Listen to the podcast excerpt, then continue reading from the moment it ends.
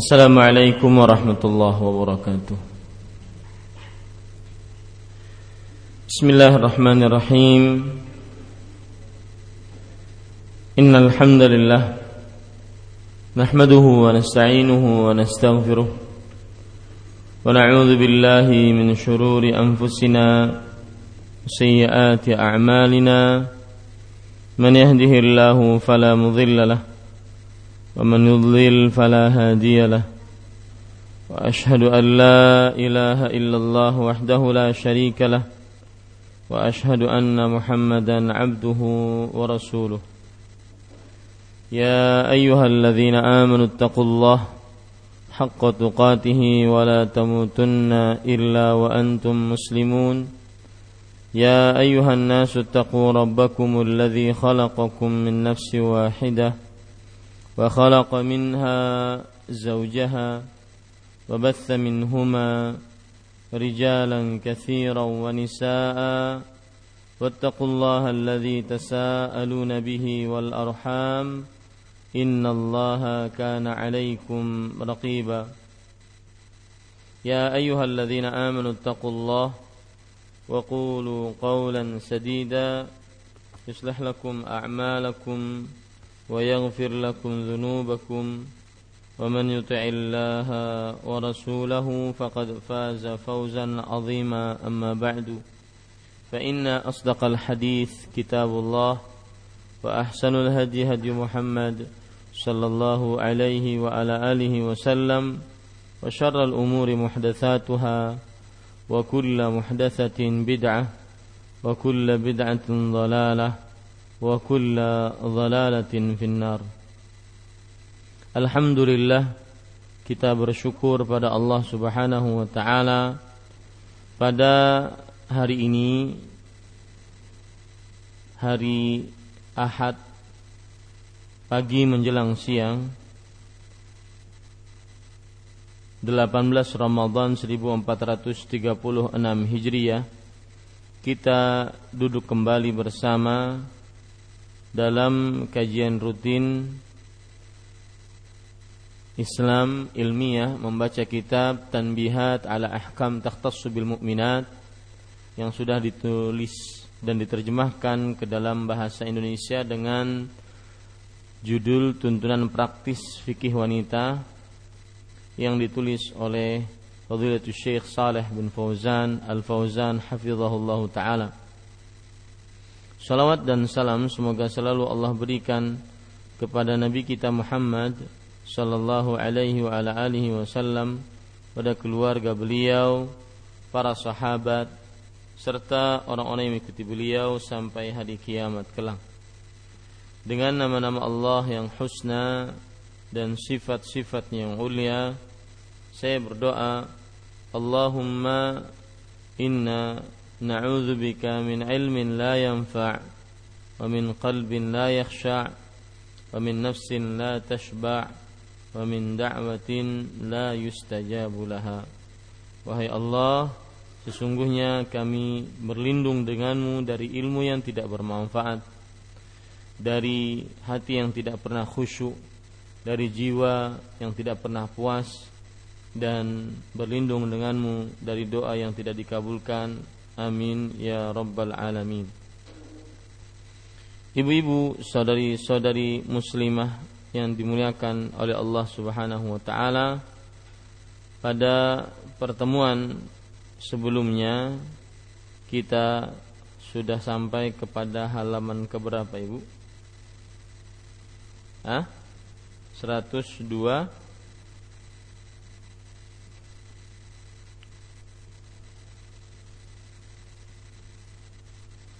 Mustahadah sudah? Belum? Hamil menyusui sudah ya? Hah? Sudah ya? Ya. Ibu-ibu, saudari-saudari muslimah yang dimuliakan oleh Allah Subhanahu wa taala. Sekarang kita membaca di halaman 127 tentang orang-orang yang diperbolehkan untuk tidak berpuasa dan bab ini mengenai masih mengenai hal tersebut. Penulis mengatakan catatan. Catatan di sini maksudnya adalah peringatan peringatan yang perlu diperhatikan. Mustahadah mustahadah wahiyallati adalah darah yang keluar yang tidak sesuai dengan darah haid seperti yang telah kita bicarakan. Maka wanita yang mengalaminya wajib berpuasa dan tidak dibolehkan berbuka dengan alasan darah istihadah tersebut. Ibu, saudari muslimah yang dimuliakan oleh Allah Subhanahu wa taala, sebagaimana yang sudah kita bicarakan bahwa salah satu darah yang keluar dari seorang perempuan yaitu darah istihadah. Dan darah istihadah ini adalah merupakan darah yang merupakan karena penyakit. Darah yang merupakan penyakit. Dan kalau tidak salah sudah saya jelaskan pada pertemuan sebelumnya atau belum Bu? Darah istihadah? Sudah? Hah? Sudah ya? Ya. Darah yang merupakan penyakit dan dia keluar bukan karena kebiasaan waktu haid. Itu adalah darah istihadah. Ya. Kemudian juga darah tersebut keluarnya dari rahim depan seorang perempuan bukan dari rahim belak uh, bukan dari dalam rahim seorang perempuan ya dan ibu-ibu saudari-saudari muslimah yang dimuliakan oleh Allah Subhanahu wa taala kita sudah juga sudah menyebutkan bahwa hukum wanita istihadah itu sama dengan wanita yang suci. Ya hukum wanita istihadah sama dengan wanita yang suci dan berbeda hanya empat hal dalam empat hal. Yang pertama yaitu e, tidak diwajibkan atas wanita yang istihadah untuk mandi dari beberapa waktu kecuali satu waktu saja yaitu tatkala berhenti dari haidnya. Kemudian juga bedanya wanita istihadah dengan wanita suci jika seorang wanita yang istihadah ingin berwudu maka hendaklah dia membasuh bekas darah dengan cara dia membasuh kemaluannya tersebut dan membalutnya dengan kain. Ini juga sudah kita sebutkan. Kemudian yang ketiga yaitu diwajibkan seorang wanita yang istihadah untuk berwudu di setiap waktunya. Ini juga sudah kita sebutkan dan yang keempat bedanya wanita istihadah dengan wanita yang suci yaitu wanita istihadah diperbolehkan untuk melakukan jamak jamak suri yaitu jamak yang e, dia dengannya menggabung sholat dengan catatan setiap sholat yang dia gabung dia mandi padanya. Menggabung sholat zuhur dan asar dan sebelum sholat zuhur dan asar tersebut dia mandi menjamak sholat maghrib dan isya dan sebelum sholat maghrib dan isya tersebut dia mandi nah, ini menunjukkan e, bedanya wanita istihadah dengan wanita yang suci. Sekarang kita baca Syekhul Islam Ibnu Taimiyah rahimahullahu taala berkata ketika membicarakan tidak puasanya wanita yang sedang haid. Beliau berkata, berbeda dengan darah istihadah. Keluarnya meliputi tenggang waktu dan tidak ada waktu jeda untuk diperintahkan berpuasa dan tidak mungkin menahannya agar tidak keluar sebagaimana muntah dan keluarnya darah pada luka bisul dan keluarnya mani pada waktu mimpi. Lihat di sini penjelasan kenapa wanita yang istihadah itu disamakan dengan wanita yang suci ya meskipun keluar darah pada kemaluannya. Karena e, wanita istihadah beliau mengatakan di sini e, waktunya meliputi kapan saja ya. Waktu istihadah meliputi kapan saja. Dari kapan saja itu tidak terkena dengan waktu tertentu tidak ada kebiasaan dan ini sangat sulit bagi seorang wanita istihadah untuk menentukan kapan dia harus e, meninggalkan puasa atau tidak. Oleh karenanya kata beliau tidak mungkin menahannya agar tidak keluar ya sebagaimana kalau orang muntah tanpa disengaja.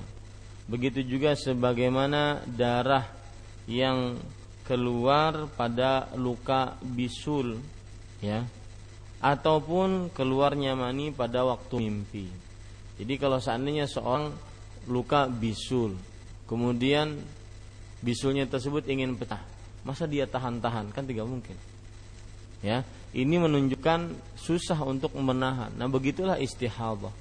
Makanya orang yang keluar darah luka bisul, orang yang keluar orang yang muntah dengan tidak sengaja, orang yang bermimpi keluar air mani, maka ini tidak mungkin dia bisa menahan karena itu tidak pada kekuasaannya. Nah, ini menunjukkan bahwa istihadah juga hukumnya seperti itu. Dia tidak bisa menahan darah tersebut. Kemudian penulis mengatakan untuk hal-hal tersebut tidak ada tenggang waktu tertentu yang memungkinkan untuk menjadi, menjaga kejadiannya dengan demikian kejadian ini tidak dijadikan larangan untuk berpuasa seperti datangnya darah haid. Oleh karenanya istihadah karena tidak bisa kita mengetahui kebiasaan kapan datang istihadah tersebut, maka dia tidak dikategorikan sebagai pembatal puasa. Seperti halnya darah darah haid. Taib. Kemudian ibu-ibu sadari-sadari muslimah yang dimuliakan oleh Allah. Kita lanjutkan kewajiban wanita haid, wanita hamil dan wanita menyusui.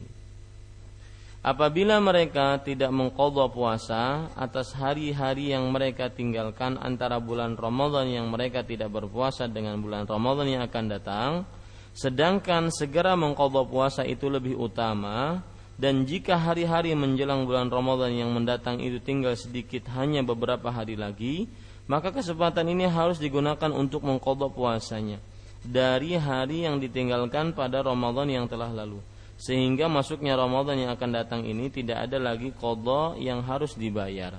Paragraf ini penulis mengatakan bahwa jika seorang wanita karena haidnya atau karena hamil dan menyusuinya kemudian dia tidak berpuasa, otomatis dia punya hutang.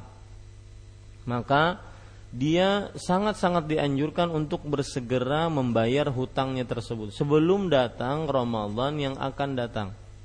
Ya, sebelum datang Ramadan yang akan datang. Meskipun ibu-ibu saudari-saudari muslimah yang dimuliakan oleh Allah bahwa tidak ada ketentuan yang begitu tegas di dalam hadis-hadis Rasul Shallallahu Alaihi Wasallam bahwa seseorang harus di bulan Syawal misalkan mengkodok puasanya. Tidak ada ketentuan seperti itu.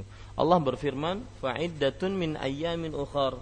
Artinya, jika kalian tidak berpuasa di karena sakit atau karena e, karena sakit ataupun karena bepergian, maka gantilah di lain hari.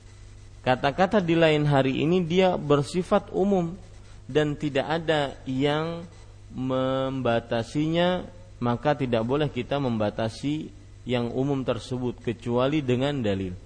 Ya tidak boleh kita membatasi yang umum tersebut kecuali dengan dengan dalil. Ini ibu-ibu saudari-saudari muslimah yang dimuliakan oleh Allah Subhanahu wa taala. Dan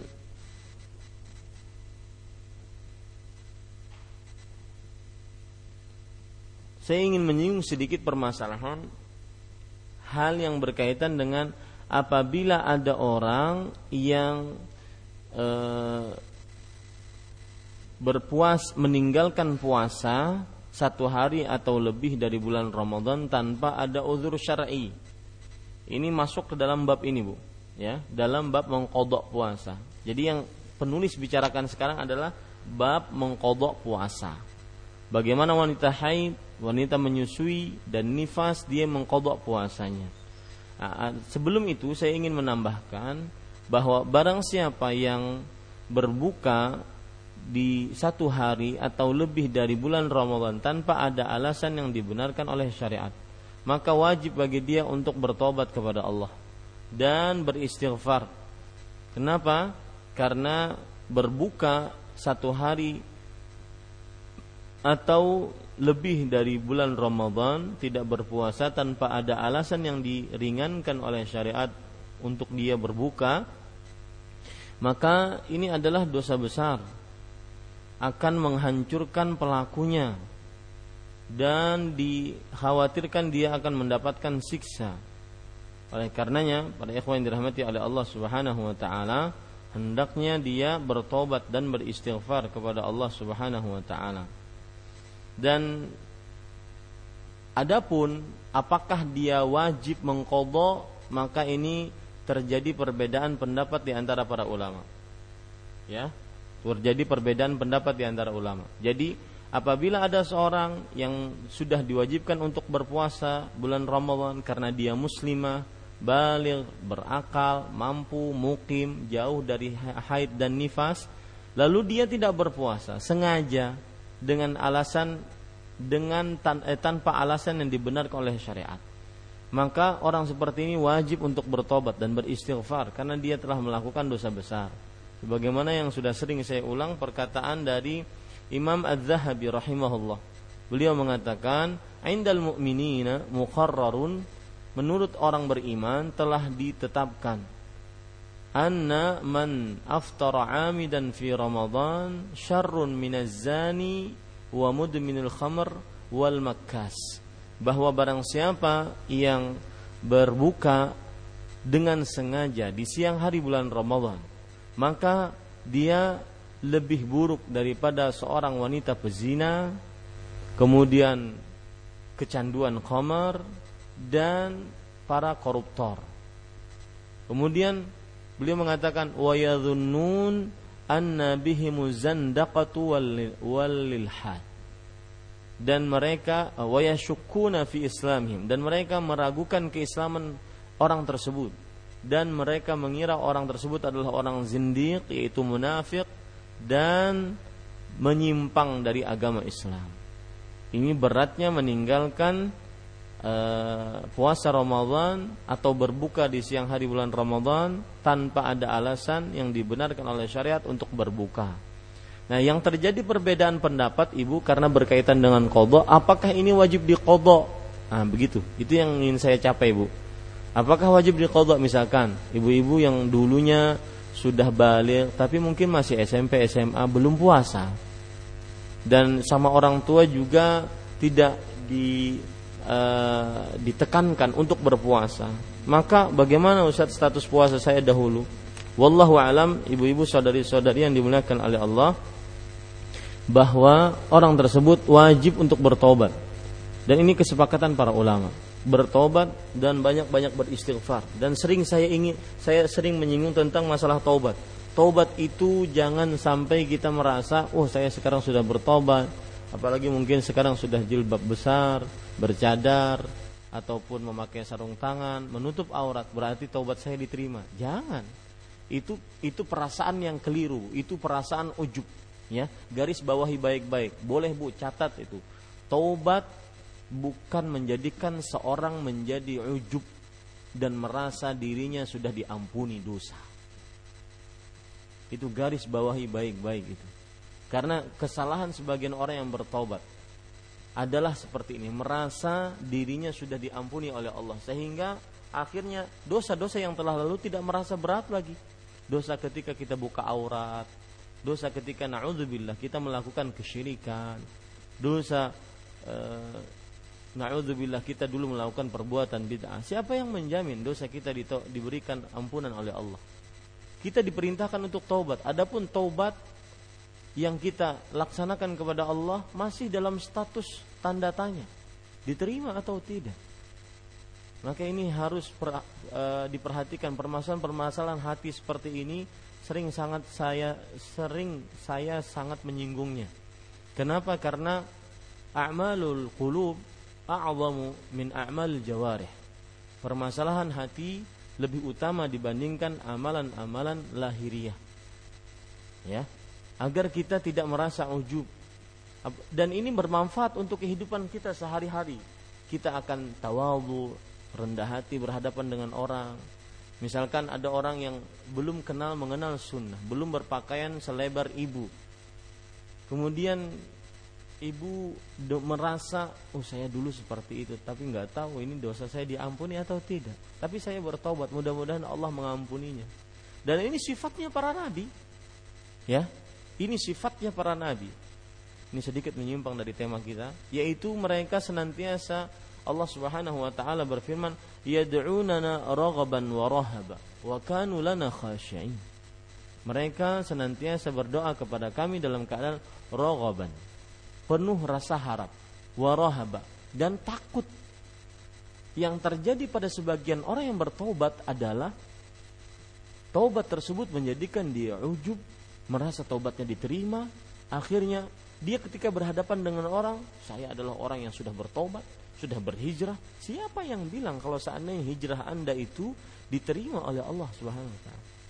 Maka tetap menunduk, tetap menuntut, tetap berharap. Karena kita tidak ada yang mengetahui bahwasanya taubat kita diterima oleh Allah Subhanahu wa taala. Jujur, Bu. Eh, yang berbicara di hadapan ibu adalah orang yang dulu melakukan kesyirikan kepada Allah Subhanahu wa taala. Hidup di samping kuburan, berharap berkah dari kuburan, maka kita tidak tahu apakah taubat kita diterima oleh Allah Subhanahu wa taala. Kita bertobat iya meninggalkan itu.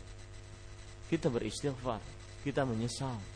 Kita bertekad untuk tidak melakukan lagi. Tapi apakah kemudian itu menjadikan kita ujub? Kan tidak. Maka ibu-ibu, saudari-saudari teruslah menunduk kepada Allah Subhanahu wa taala. Jangan-jangan orang-orang yang mereka itu kita anggap hina, belum tahu agama, mereka adalah orang-orang yang mulia di sisi Allah Subhanahu wa taala.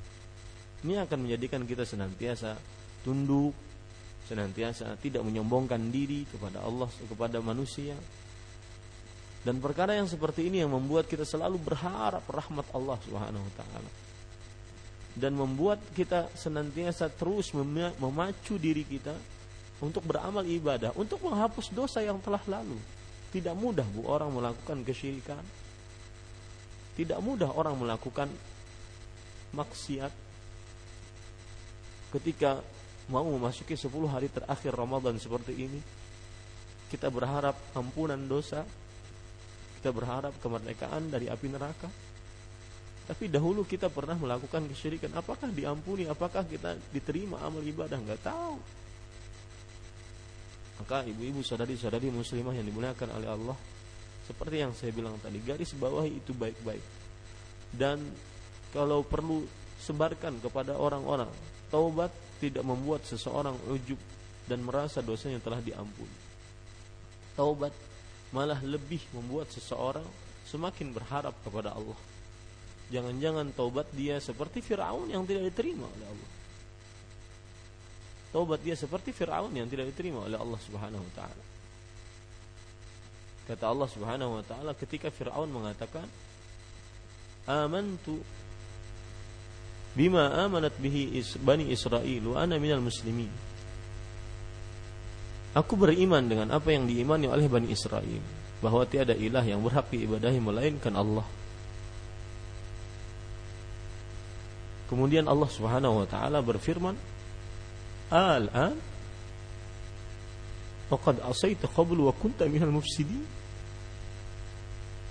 Sekarang engkau mau beriman wahai Fir'aun? Dulu engkau telah bermaksiat dan termasuk orang-orang yang merusak di bumi. Alangkah sedihnya kalau tobat kita seperti itu. Ternyata yang kita bangga-banggakan dari hijrah kita ternyata tidak manfaat di sisi Allah. Ini yang membuat hati seseorang senantiasa selalu merasa takut kepada Allah Subhanahu wa taala.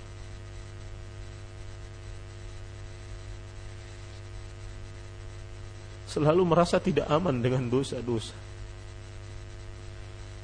Makanya Yahya ibn Aud mengatakan, "La tasik bi kathratil amal." Fa innaka la tadri aqbilta am la.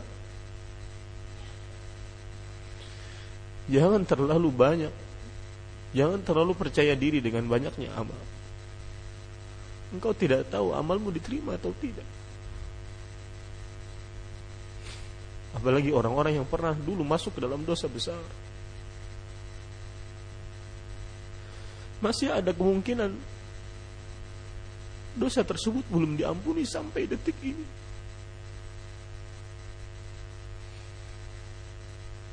ketika kita membaca hadis tentang keutamaan Ramadan. Inna lillahi utaqa'a minan nar wa dzalika kullu lailah. Sesungguhnya Allah Subhanahu wa taala mempunyai hamba-hamba yang dibebaskan dari api neraka. Dan itu setiap malam Ramadan. hati ini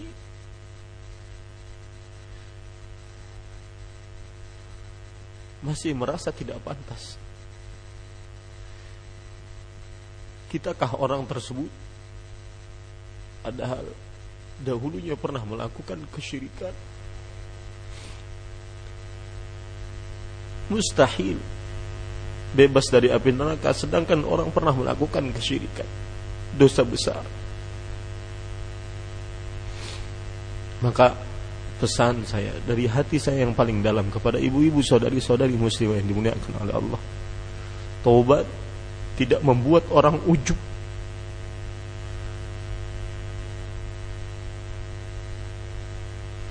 Dan merasa amal ibadahnya diterima oleh Allah. Taubat malah menjadikan dia selalu di antara rasa harap dan rasa takut. Ibu-ibu sadari-sadari muslimah yang dimuliakan oleh Allah maka perhatikan baik-baik hendaknya orang ini bertobat meninggalkan dosa meninggalkan puasa tanpa ada alasan yang dibenarkan oleh syariat hendaknya dia bertobat dan ibu-ibu saudari-saudari muslimah yang dimuliakan oleh Allah adapun masalah dia mengkodok puasa maka ini terjadi perbedaan pendapat di antara ulama apakah dia mengkodok puasanya atau tidak. Wallahu alam, saya lebih condong kepada pendapat yang mengatakan bahwa yaitu pendapat Imam Ibn Thaymin rahimahullah bahwa puasa Ramadan dan ibadah-ibadah lainnya yang mempunyai awalan dan akhiran. Perhatikan ini agak penting, agak pelik sedikit puasa Ramadan dan ibadah-ibadah lainnya yang mempunyai awalan dan akhiran. Jika ditinggalkan dengan sengaja tanpa ada alasan yang dibenarkan oleh syariat sampai keluar waktunya maka tidak ada kodok atasnya. Kenapa? Karena apabila dia kodok berarti dia mengerjakan ibadah tersebut di luar waktu dan itu bid'ah. Apabila dia kodok di luar waktunya berarti dia mengerjakan ibadah bukan pada waktunya. Sedangkan sholat, Ramadan, haji itu ada waktu-waktunya yang sudah ditentukan oleh Allah Subhanahu wa taala. Maka ibu-ibu saudari-saudari muslimah yang dimuliakan oleh Allah Subhanahu wa taala wallahu alam dia bertaubat kepada Allah dan masalah mengkodok puasanya terjadi perbedaan pendapat di antara ulama. Ada yang mengatakan dia mengkodok karena dia sudah berpuasa eh, dia meninggalkan puasa padahal wajib atasnya berpuasa. Dan ada yang mengatakan dan ini saya lebih condong kepada pendapat ini bahwa tidak mengkodok sama sekali. Solat-solat yang dia tinggalkan dahulu tidak mengkodok dia. Puasa yang dia tinggalkan dahulu padahal dia sudah muslimah balik berakal ma mampu mukim selain wanita yang haid dan nifas dia tinggalkan dengan sengaja tanpa ada alasan yang dibenarkan oleh syariat maka pada saat itu dia hanya be, apa me, bertobat kepada Allah dengan sebenar-benar taubat. Dengan sebenar-benar taubat. Uh, adapun dalil ulama yang mengatakan bahwa kalau dia berbuka di siang hari bulan Ramadan dengan sengaja tanpa ada alasan yang dibenarkan oleh syariat maka dia wajib mengkodok di samping bertobat apa dalil mereka dalil mereka yaitu tentang kisah yang terjadi di zaman Rasul Shallallahu Alaihi Wasallam. Kisah yang terjadi di zaman Rasul apa itu kisahnya? Seorang yang bersetubuh di siang hari bulan Ramadan dengan istrinya. Kemudian beliau mendatangi Rasul Shallallahu Alaihi Wasallam. Ya Rasulullah halaktu. Wahai Rasulullah aku binasa. Kemudian kata Rasul Shallallahu Alaihi Wasallam, ma wa ma ahlakaka. Apa yang menyebabkan engkau apa yang menyebabkan engkau uh, menyebabkan engkau binasa? Maka orang tersebut mengatakan kepada Rasul sallallahu alaihi wasallam waqa'tu 'ala imra'ati nahar Ramadan. Aku menggauli istriku di siang hari bulan Ramadan. Maka lihat Nabi Muhammad SAW berpesan kepada orang ini setelah beliau menyebutkan bahwa orang tersebut uh, harus membayar kafarat yaitu dia membayar kafarat salah satu dari tiga kafarat yang berat. Maka kemudian Nabi berpesan kepada orang ini wasum yauman ay makanahu wastaghfirillah. Berpuasalah sebagai kodok hari itu dan beristighfarlah. Ya berpuasalah sebagai kodok hari itu dan beristighfarlah eh, ini dalil hadis riwayat Imam Abu Daud yang menunjukkan bahwa apabila seseorang berbuka dengan sengaja di siang hari bulan Ramadan, padahal dia adalah muslimah yang diwajibkan untuk berpuasa, maka pada saat itu dia mengkodok di lain hari. Jadi ibu mencatatnya bagaimana? Permasalahan, ya. Mohon maaf saya ajari sedikit permasalahan yang disebutkan tentang mengkodok puasa bagi siapa yang meninggalkan puasa dengan sengaja ada dua pendapat. Pendapat pertama mengkodok, ya mengkodok. Setelah beristighfar dia mengkodok juga. Jadi menurut pendapat ini ibu ya, di waktu SMA yang ibu tinggalkan puasa tanpa ada alasan dibenarkan oleh syariat karena mungkin masih meremehkan dan tidak terlalu tahu tentang benar-benar kewajiban berpuasa, maka itu harus dihitung seluruhnya. Kodok wahini.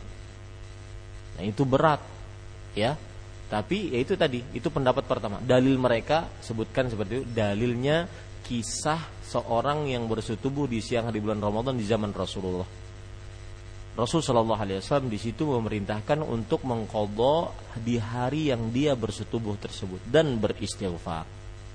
Ini dalil, ini pendapat pertama. Pendapat yang kedua yang saya lebih condong kepadanya yaitu bahwa Orang yang meninggalkan puasa Ramadan dengan sengaja tanpa ada alasan yang dibenarkan oleh syariat tanpa ada alasan yang dibenarkan oleh syariat maka pada saat itu dia uh, tidak mengkodok.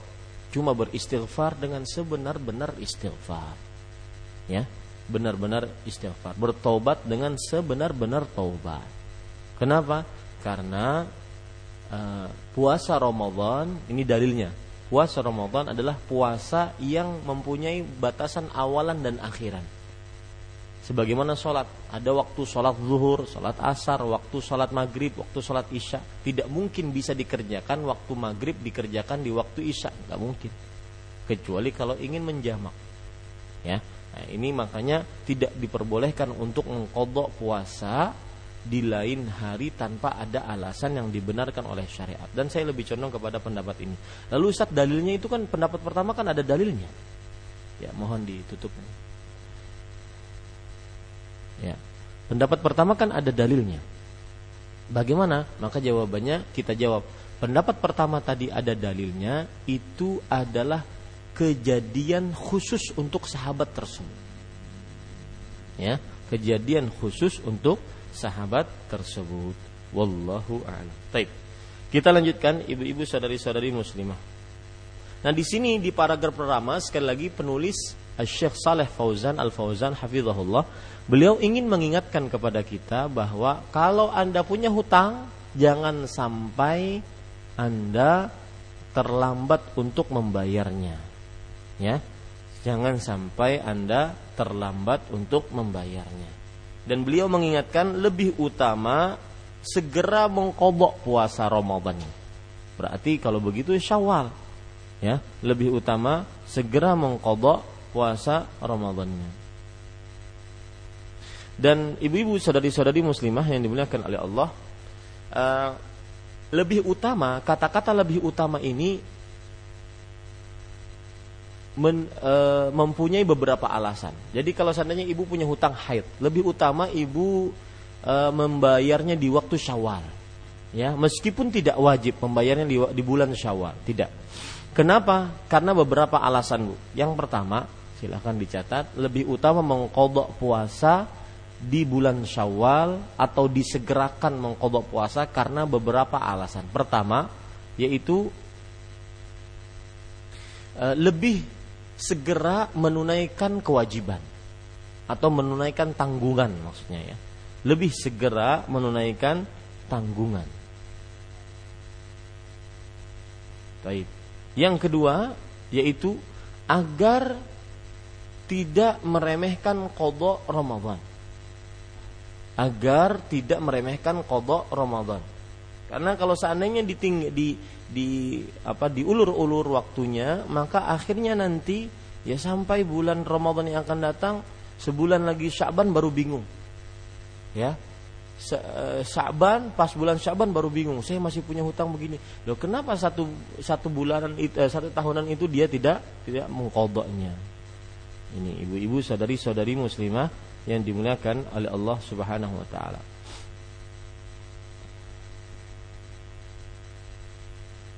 Kemudian eh, permasalahan yang berkaitan dengan beberapa hal mengkodok ya Bu sebelum kita baca kita akan menyebutkan beberapa permasalahan yang berkaitan dengan mengkodok.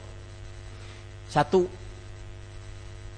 eh, afan bukan satu nomor dua berarti karena satu tadi yaitu sudah eh, mengkodok Ramadan dianjurkan bersegera di bulan Syawal yang mengkodok Ramadan dianjurkan bersegera di bulan Syawal yang kedua yaitu boleh perhatikan balik baik boleh mengkodok Ramadan dengan hari-hari yang berpisah-pisah. Dengan hari-hari yang berpisah-pisah. Sebagaimana disebutkan oleh Allah dalam surat Al-Baqarah ayat 185, fa'iddatun min ayyamin ukhar. Maka gantilah puasa tersebut di lain hari. Ini lain hari mutlak bebas. Ya. Berarti boleh berurutan dari misalkan tanggal saya saya hitung dengan cara berurutan misalkan wanita ini kan tidak diperbolehkan untuk mengkodo dan berpuasa apa pun di hari Idul Idul Fitr. Maka dia mulai mengkodo tanggal 2, tanggal 2, 3, 4, 5 berurutan. Ya. Boleh berpisah-pisah dan boleh berurutan. Nah, ini adalah permasalahan yang kedua yang berkaitan dengan mengkodok yang boleh berpisah-pisah dan boleh berurutan. Kemudian ibu-ibu saudari-saudari yang dimuliakan oleh Allah. Uh, permasalahan yang ketiga, mengkodok Ramadan, mengkodok puasa Ramadan dengan cara berurutan lebih hati-hati dan lebih baik. Ini yang ketiga, mengkodok Ramadan atau mengkodok puasa Ramadan dengan berurutan 2, 3, 4, 5 ya sampai berurutan pokoknya ini lebih utama dan lebih hati-hati. Kemudian yang keempat Ibu-ibu saudari-saudari masalah yang berkaitan dengan kodok puasa Ramadan Yaitu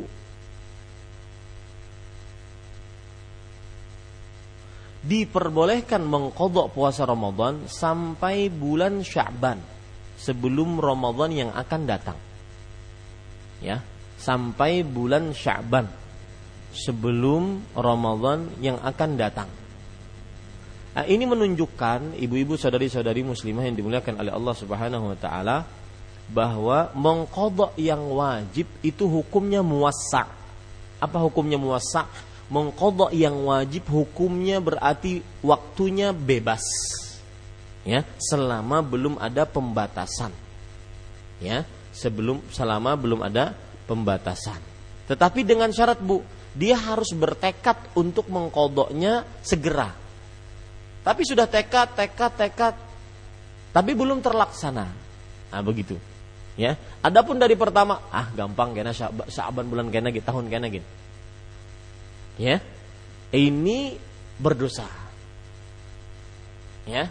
Mengakhirkan puas eh, mengkodok puasa Ramadan sampai bulan Syaban diperbolehkan dengan catatan dia punya tekad untuk mengkodok puasa Ramadan segera. Tapi karena satu dan lain hal, maka akhirnya tidak bisa terkodok kecuali di bulan apa? Sya'ban. Sebagaimana yang terjadi kepada Aisyah radhiyallahu anha. Beliau bercerita sebagaimana disebutkan dalam hadis riwayat Bukhari dan Muslim, "Kana yakunu alayya shaumu min Ramadan, fama astati'u an aqdiyahu illa fi Sya'ban." Artinya, Aku mempunyai puasa Ramadan dahulu, hutang puasa Ramadan. Maka aku tidak sanggup untuk berbuka eh, mengkodoknya kecuali di bulan Sya'ban. Ya, kecuali di bulan Sya'ban.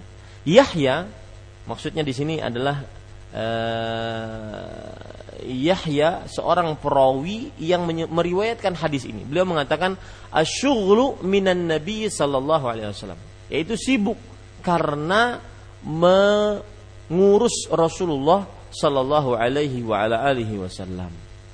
Maka ini hal yang keempat yang berkaitan dengan kodok Ramadan, yaitu bahwa boleh mengkodok puasa hutang puasa Ramadan sampai ke bulan Syaban dengan catatan dia bertekad untuk mengkodok segera, tetapi tidak sanggup. Lihat lagi ada hadis yang lain riwayat Bukhari dan Muslim juga yaitu uh, disebutkan in kanat ihdana la tuftiru fi zamani Rasulillah sallallahu alaihi wasallam fama taqdiru ala an taqdiyahu ma'a Rasulillah sallallahu alaihi wasallam hatta yatiya Sya'ban artinya salah seorang dari istri-istri Nabi Muhammad sallallahu alaihi wasallam dari kami benar-benar berbuka di zaman Rasul sallallahu alaihi wasallam maka wanita tersebut, istri tersebut tidak sanggup untuk mengkodoknya bersama Rasul Shallallahu Alaihi Wasallam sampai datang bulan Syaban.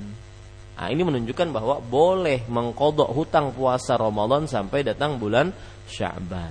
Baik, kemudian perkara selanjutnya bu, yang berkaitan dengan mengkodok hutang puasa Ramadan, ya tidak diperbolehkan. Yang keberapa ini bu? Yang kelima, tidak diperbolehkan mengakhirkan qadha puasa Ramadan sampai datang ke Ramadan selanjutnya tanpa ada uzur syar'i. Ya. Misalkan Ramadan ini dia punya hutang puasa. Lalu dia lalaikan, lalaikan, lalaikan sampai datang bulan Sya'ban 1437 tahun depan, belum juga sampai datang Ramadan, belum juga dia qadha, maka ini tidak boleh terjadi bagi seorang wanita muslimah. Ya, tidak diperbolehkan mengakhirkan qada Ramadan kepada Ramadan selanjutnya tanpa ada alasan yang dibenarkan oleh syariat. Dan ini pendapat imam yang empat jumhur. Jumhur ulama dari mulai salaf dan khalaf. Ya.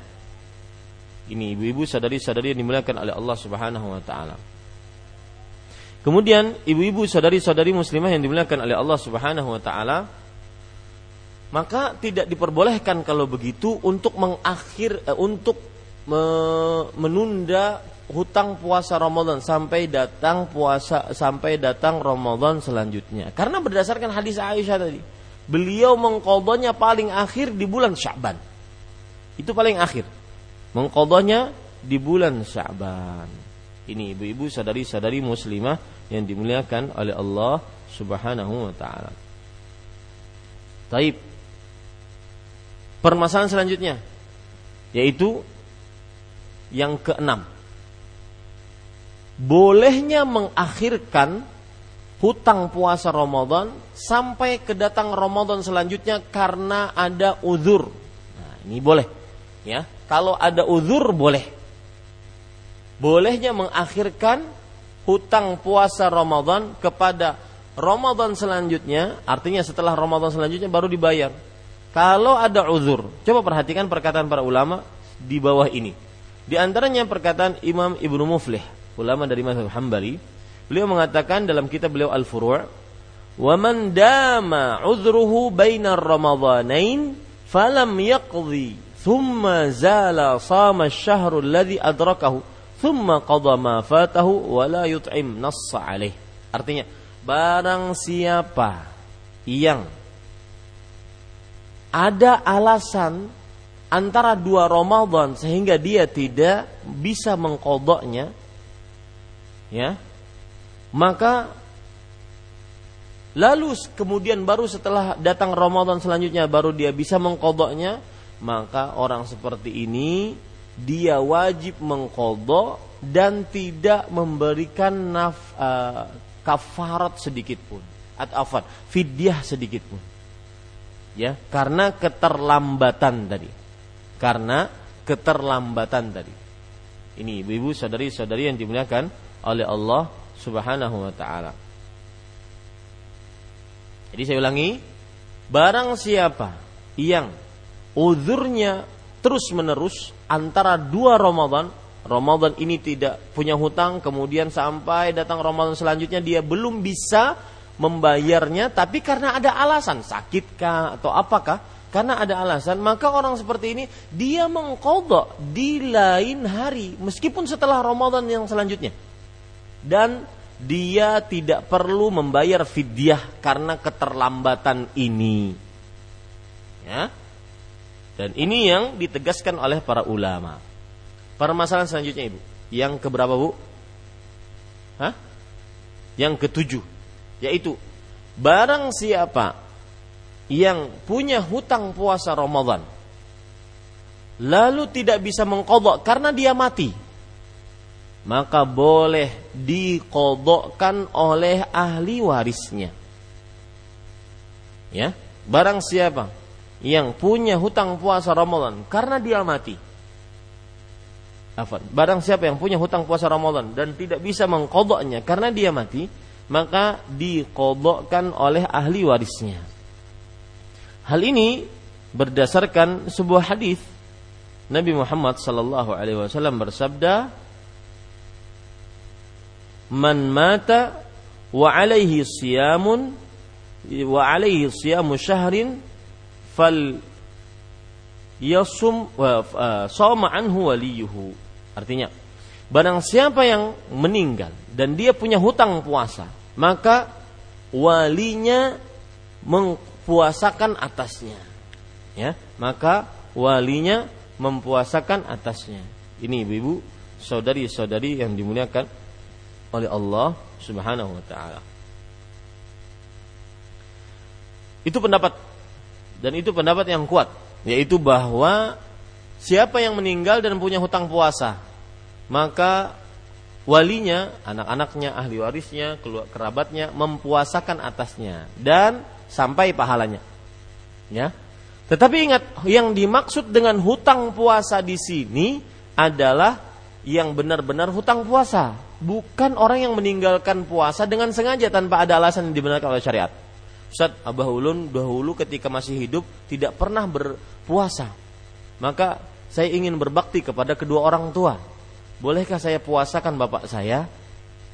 Maka ini namanya bapaknya meninggalkan puasa dengan sengaja, bukan punya hutang puasa. Yang namanya hutang puasa itu misalkan, bapak sebelum meninggal sakit, sakit selama seminggu, tidak e, berpuasa Ramadan. Kemudian sebenarnya beliau akan mengkodok di luar Ramadan. Ternyata beliau meninggal duluan. Nah ini yang disebut dengan hutang puasa. Ibu ibu punya haid, haid tidak berpuasa. Punya hutang berarti karena haidnya. Sebelum mengkodok meninggal duluan. Ini berarti punya hutang puasa. Maka barang siapa yang mempunyai hutang puasa lalu dia meninggal maka diwa, dipuasakan oleh uh, kerabatnya atau walinya. Hadis riwayat Bukhari dan Muslim.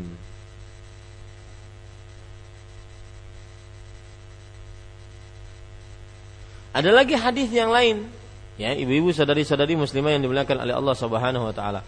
Bisa juga dengan cara yang lain.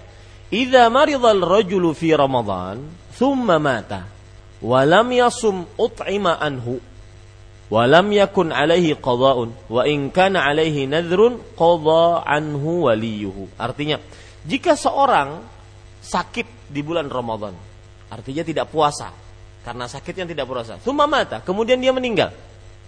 Walam yasum dan orang tersebut tidak berpuasa pas waktu sakit tersebut. Maka diberikan fidyah atasnya.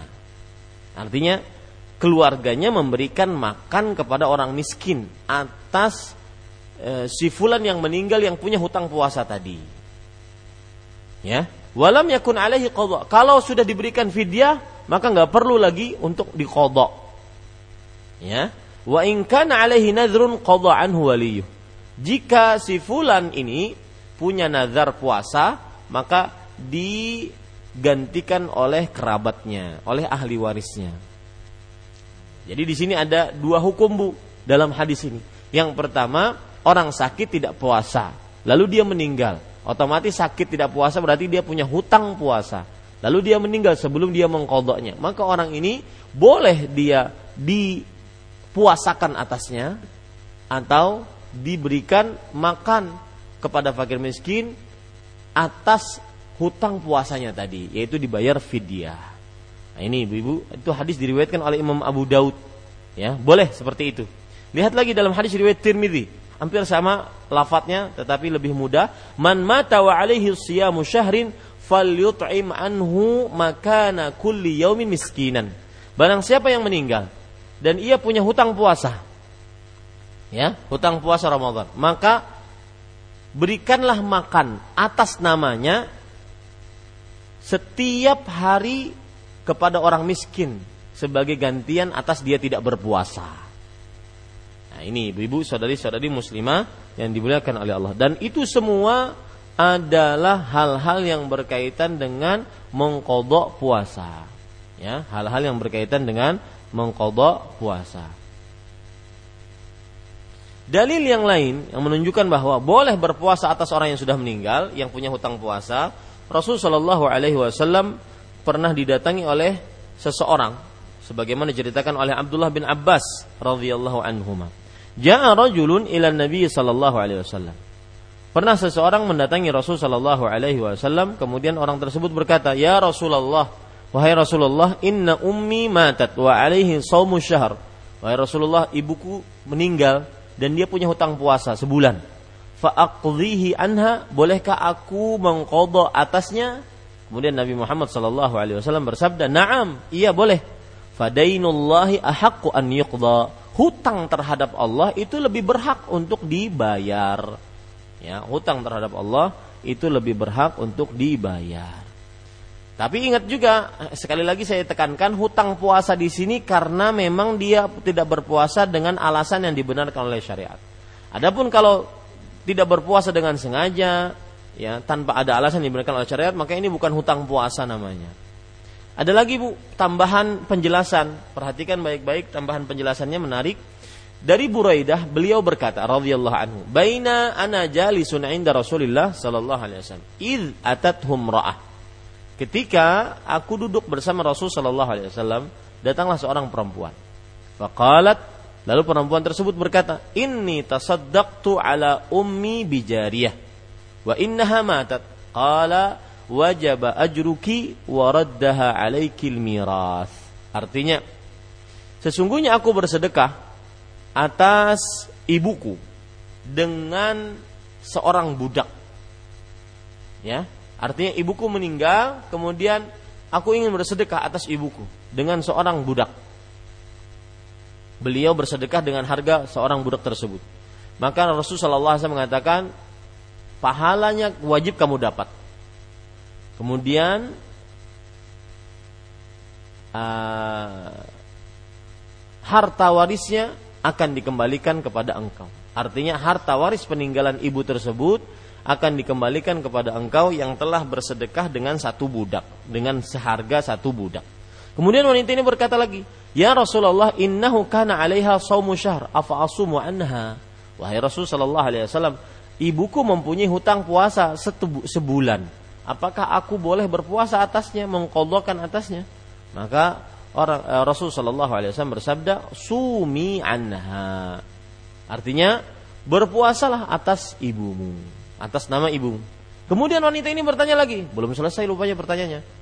Inna halam tahujjaqat. Wahai Rasulullah, ibuku belum pernah haji. Apa ahujju anha? Bolehkah aku berhaji atas namanya? Maka Nabi Muhammad SAW bersabda, Huji anha. Berhajilah atasnya. Ini ibu-ibu, saudari-saudari muslimah yang dimuliakan oleh Allah Subhanahu wa taala.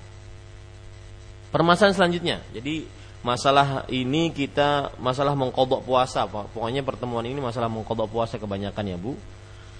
E, permasalahan selanjutnya ibu-ibu saudari-saudari yang dimuliakan oleh Allah Subhanahu wa taala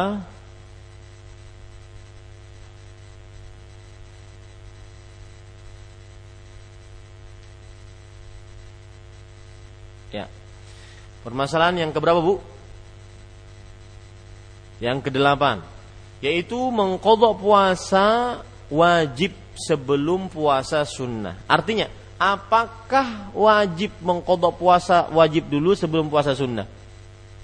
Ya, apakah wajib mengkodok puasa wajib dulu sebelum puasa sunnah? Seperti yang terjadi dalam hal-hal puasa syawal Puasa Syawal, Rasul sallallahu alaihi wasallam bersabda, "Man shoma Ramadhana thumma atba'ahu sittan min Syawal, kana kasiyamid dahar." Barang siapa yang berpuasa pada bulan Ramadan, kemudian dia ikuti ikutkan dengan berpuasa enam hari di bulan Syawal, maka dia seperti berpuasa selama satu tahun.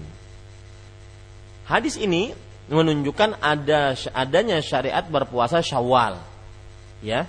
Nah, apakah kalau orang wanita muslimah punya hutang di bulan Ramadan karena haid misalkan, kemudian dia mendapati bulan Syawal, apakah dia boleh berpuasa Syawal sebelum mengqadha puasa Ramadannya? Ini yang jadi permasalahanmu. Maka ibu-ibu saudari-saudari muslimah, sebelum kita jawab harus diketahui oleh ibu-ibu muslimah bahwa metode atau konsep beribadah seorang muslim dan muslimah adalah mendahulukan yang wajib sebelum yang sunnah. Dan ini metode sangat menjawab semua pertanyaan-pertanyaan yang kadang-kadang berkaitan dengan ini.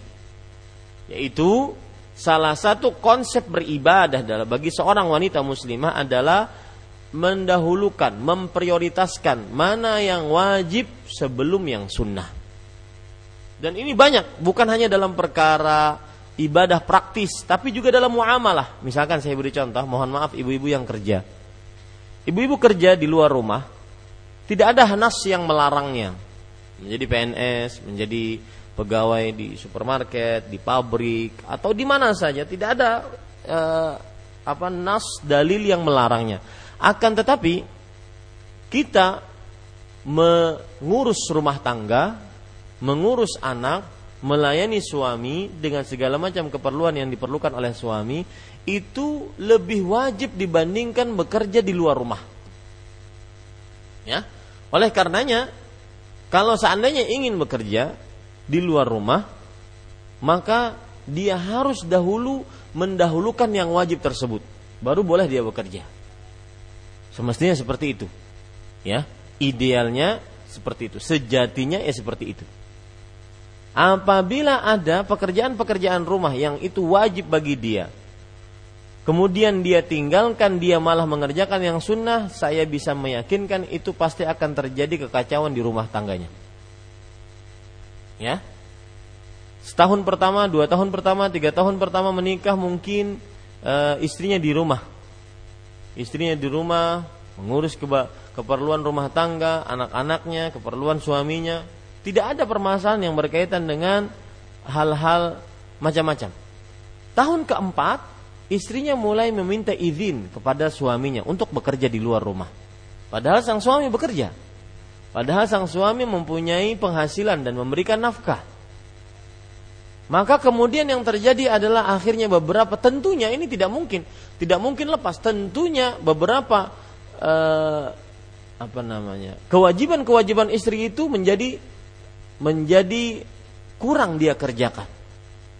Ya, aturan pagi-pagi mungkin dia mengerjakan seperti ini, mengerjakan seperti ini, sebagaimana layaknya tahun pertama, kedua dan ketiga. Karena dia pun bekerja dan waktu bekerja, orang bekerja adalah menjual waktu. Menjual waktu, dengan itu dia mendapatkan gaji. Maka otomatis pada saat itu hak-hak suami dikurangi dari sisi istri. Maka terjadilah ketidakharmonisan, terjadilah percekcokan, terjadilah macam-macam. Maka harus diyakini baik-baik ibu bahwa konsep beribadah dalam Islam adalah mendahulukan yang wajib sebelum yang sunnah. Hal ini sebagaimana disebutkan dalam hadis riwayat Bukhari. Rasul sallallahu alaihi wasallam bersabda, "Wa ma taqarraba 'abdi bi ahabba ilayya mimma alaihi." Tidaklah hambaku mendekatkan dirinya kepadaku dengan ibadah apa pun yang lebih aku sukai dibandingkan apa yang telah aku wajibkan atasnya. Nah, lihat di sini. Ya. Menunjukkan yang wajib dahulu didahulukan. Berkenaan dengan ini, maka wajib bagi dia untuk mengkodok puasa Ramadan dulu. Sebelum dia berpuasa sunnah ya wajib bagi dia mengkodok puasa Ramadan dahulu sebelum dia berpuasa sunnah. Coba perhatikan perkataan Said ibn Musayyib, seorang tabi'i. Beliau mengatakan tentang berpuasa 10 hari pertama di bulan Zulhijjah. Ya, 10 hari pertama di bulan Zulhijjah. Kita tahu bahwa beramal ibadah di 10 hari pertama di bulan Dhul Hijjah termasuk di dalamnya adalah berpuasa itu sangat dianjurkan. Bahkan lebih utama dibandingkan berjihad di jalan Allah. Maka beliau mengatakan la yasluh hatta yabda'a bi Ramadan. Puasa 10 hari pertama bulan Dhul Hijjah yang sangat dianjurkan tersebut tidak baik dikerjakan sampai dia mengkodok Ramadan. Nah ini ibu-ibu saudari-saudari yang dimuliakan oleh Allah Subhanahu wa taala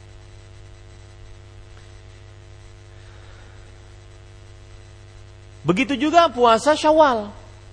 Ya, sebagaimana Syawal yang sudah saya sebutkan tadi hadisnya barang siapa yang telah berpuasa Ramadan kemudian dia ikutkan puasa Ramadan tersebut dengan berpuasa enam hari di bulan Syawal, maka seperti dia berpuasa satu tahun. Lihat, hadisnya berbunyi man soma Ramadan. Siapa yang telah berpuasa Ramadan. Makanya ibu-ibu saudari-saudari muslimah wallahu alam bagi siapa yang hendak berpuasa Syawal maka dia bayar dulu kodoknya. Kodok hutang puasa Ramadannya. Wah Ustadz gimana ya? Saya punya hutang puasa e, karena hamil dan menyusui. Itu kan lebih dari itu. Lebih dari tujuh hari. Otomatis nanti hari syawalnya habis. Kalau saya kodok itu dahulu bagaimana saya Sedangkan berarti saya setiap tahunnya tidak mendapati bulan Syawal, tidak mendapatkan pahala ini. Yaitu berpuasa seperti orang berpuasa setahunan penuh. Maka kita katakan kodok dulu hutang puasa Ramadannya, kemudian nanti baru dia mengkodok hutang Syawal di bulan lain. Nah, begitu caranya. Ya, kodok dulu dia puasa Ramadannya, maka berat, e, baru setelah itu dia mengkodok di bulan lain. Wallahu alam.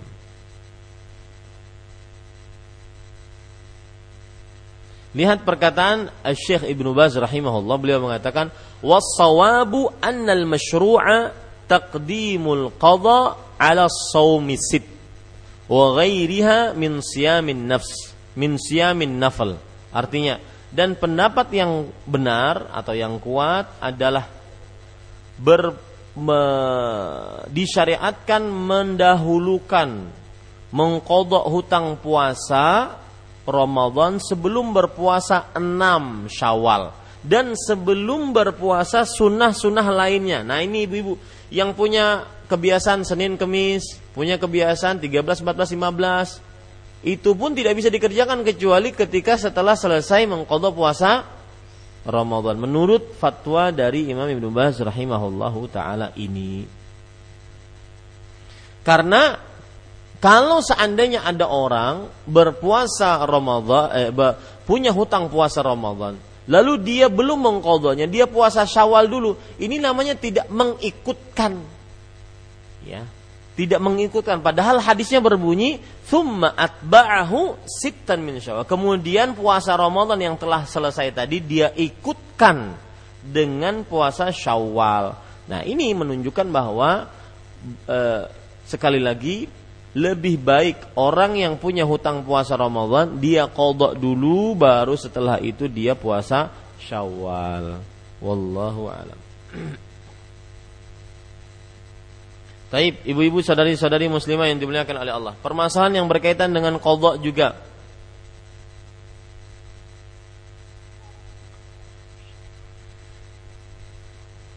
Taib, perhatikan baik-baik apa hukum orang yang makan, minum, dia mengira masih malam, padahal sudah siang. Dia mengira masih malam, padahal sudah terbit fajar. Ya, dia makan, minum, maka ibu-ibu saudari-saudari yang dimuliakan oleh Allah Subhanahu wa taala, orang tersebut wallahu a'lam ya, puasanya batal dan wajib dia mengkodok. Puasanya batal dan wajib dia mengkodok. Coba perhatikan perkataan Imam Ibnu Qudamah. Beliau mengatakan, "Wa in akala mu'taqidan annahu lail fabana naharan fa alaihi al-qadha." Artinya, kal barang siapa yang makan dengan sengaja dia meyakini bahwasanya itu waktu malam. Ternyata sudah siang. Maka wajib baginya untuk mengkodok. Wajib baginya untuk apa? Mengkodok. Artinya batal puasanya. Dan tidak bisa berpuasa pada hari itu. Ini permasalahan selanjutnya yang berkaitan dengan permasalahan-permasalahan kodok.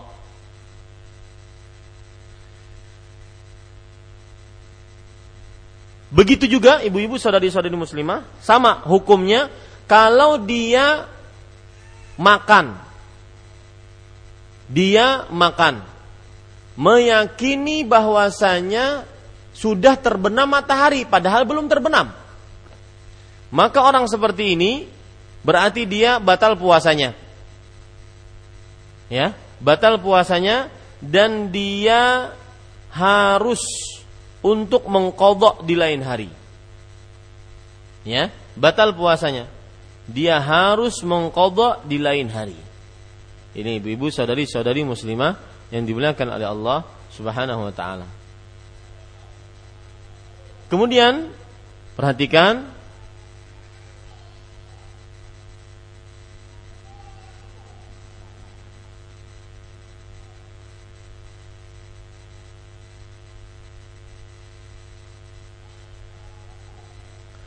Ya. Selanjutnya yang berkaitan dengan kodok Ramadan. Barang siapa yang berniat puasa sebelum terbit fajar kedua, lalu terjadi kegilaan padanya atau pingsan, maka pingsan sepanjang hari. Wah enak banget ini. Ya, pingsan sepanjang hari maka orang seperti ini dia tidak sah puasanya. Mohon dijaga ketenangannya. Dia tidak sah puasanya. Ya. Dan apabila dia bangun mal eh, bangun di tengah hari dari pingsannya atau sadar di tengah hari, maka sah puasanya. Ya, sah puasanya.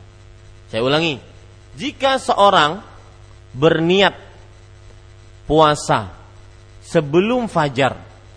Ternyata setelah niat dia pingsan ataupun datang gilanya. Sepanjang hari sampai malam. Pingsan sepanjang hari sampai malam. Maka ini tidak sah puasanya. Beda dengan kalau seandainya dia di sepanjang uh, di tengah hari sadar, maka sah puasanya. Ya, sah puasanya. Ini ibu-ibu saudari-saudari yang dimuliakan oleh Allah Subhanahu wa taala. Kalau ada yang bertanya lagi, uh, kalau dia tidur Ustaz sepanjang hari.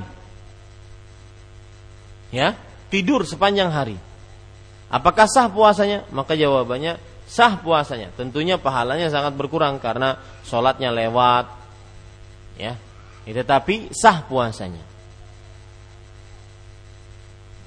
Ya.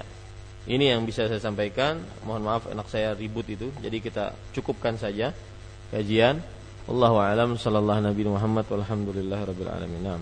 Silahkan Ibu kalau ada pertanyaan.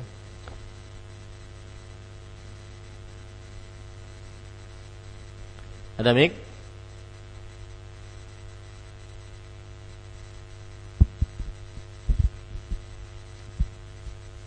Assalamualaikum warahmatullahi wabarakatuh. Waalaikumsalam uh, Ustadz saya mau nanya tapi mungkin agak agak menyimpang ya. Jadi uh, ini yang terkait transfer pahala Ustadz Kenapa Bu? transfer pahala. Ya. Kalau di uh, di dekat rumah saya di lebih baik bahasanya saya, bukan transfer Bu. Transfer itu ATM transfer ke sana. Menghadiahkan pahala. Nah iya. Uh, ya. itu hukumnya seperti apa bolehkah karena saya lihat di selama ini saya ber, berpikiran uh, menghadiahkan pahala itu tidak boleh gitu. Tapi dengan uh, begitu mendengar uh, ahli waris uh, boleh mengkodokkan puasa uh, orang yang sudah meninggal itu jadi saya berpikir oh mungkin menghadiahkan pahala itu boleh. Jadi yang yang selama ini dilakukan di sekitar tempat tinggal saya itu kalau ada peringatan hari-hari misalnya Maulud Nabi atau hari-hari apa besar gitu uh, di masjid itu model dibuka.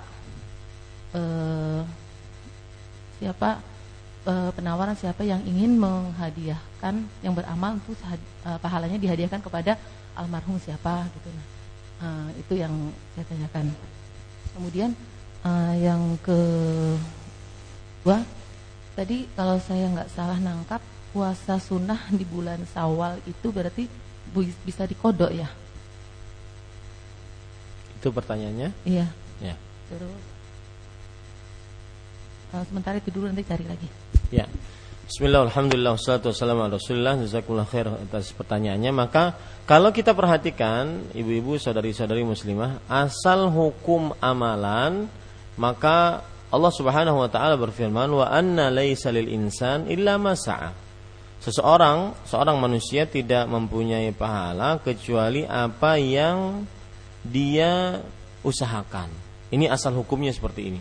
Nah, di sana ada pengecualian-pengecualian bahwasanya ada dia mendapatkan hadiah pahala dari orang lain. Seperti misalkan hadis riwayat Muslim, Rasul sallallahu alaihi wasallam bersabda, "Idza matal insan in anhu amaluhu illa min thalath, sadaqatin jariyah au ilmin yuntafa'u bih au waladin salihin yad'ulah.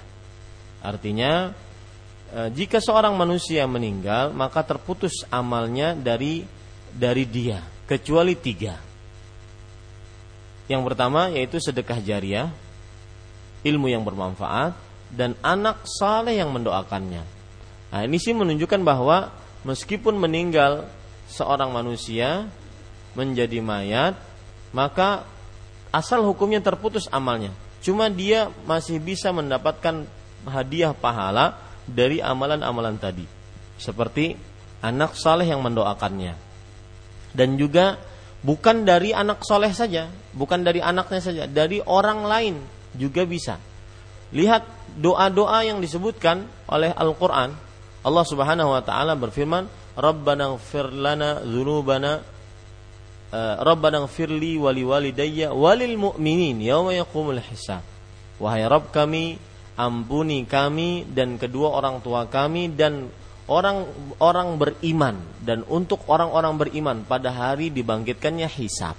Nah, ini menunjukkan ibu-ibu saudari-saudari bahwa muslimah bahwa menghadiahkan pahala kepada orang yang sudah meninggal itu sampai ya. Cuma perlu diperhatikan tidak semua amal ibadah boleh diseperti itu kan. Hanya amal ibadah amal ibadah yang dicontohkan oleh Rasul Shallallahu Alaihi Wasallam seperti yang kita sebutkan tadi puasa, mengkodok puasa, mengkodok haji, ya, menghajikan atas orang tua, menghajikan atas eh, eh, mempuasakan atas orang tua, menghajikan atas orang tua, membayarkan hutang orang tua, Nah, ini adalah bersedekah atas nama orang tua, beristighfar untuk orang tua kepada Allah, berdoa untuk orang tua kepada Allah, kemudian e, menyambung hubungan kekerabatan demi berbakti kepada orang tua, pahalanya akan sampai kepada orang tua. Dan seluruh an, amal saleh yang dikerjakan oleh anak maka itu akan didapati oleh orang tua karena Rasul Shallallahu Alaihi Wasallam bersabda Inna auladakum min kasbikum. Sesungguhnya anak kalian adalah hasil usaha kalian. Anak kalian adalah apa? Hasil usaha kalian. Nah, ini menunjukkan bahwa beramal saleh jika diniatkan kepada seorang yang sudah meninggal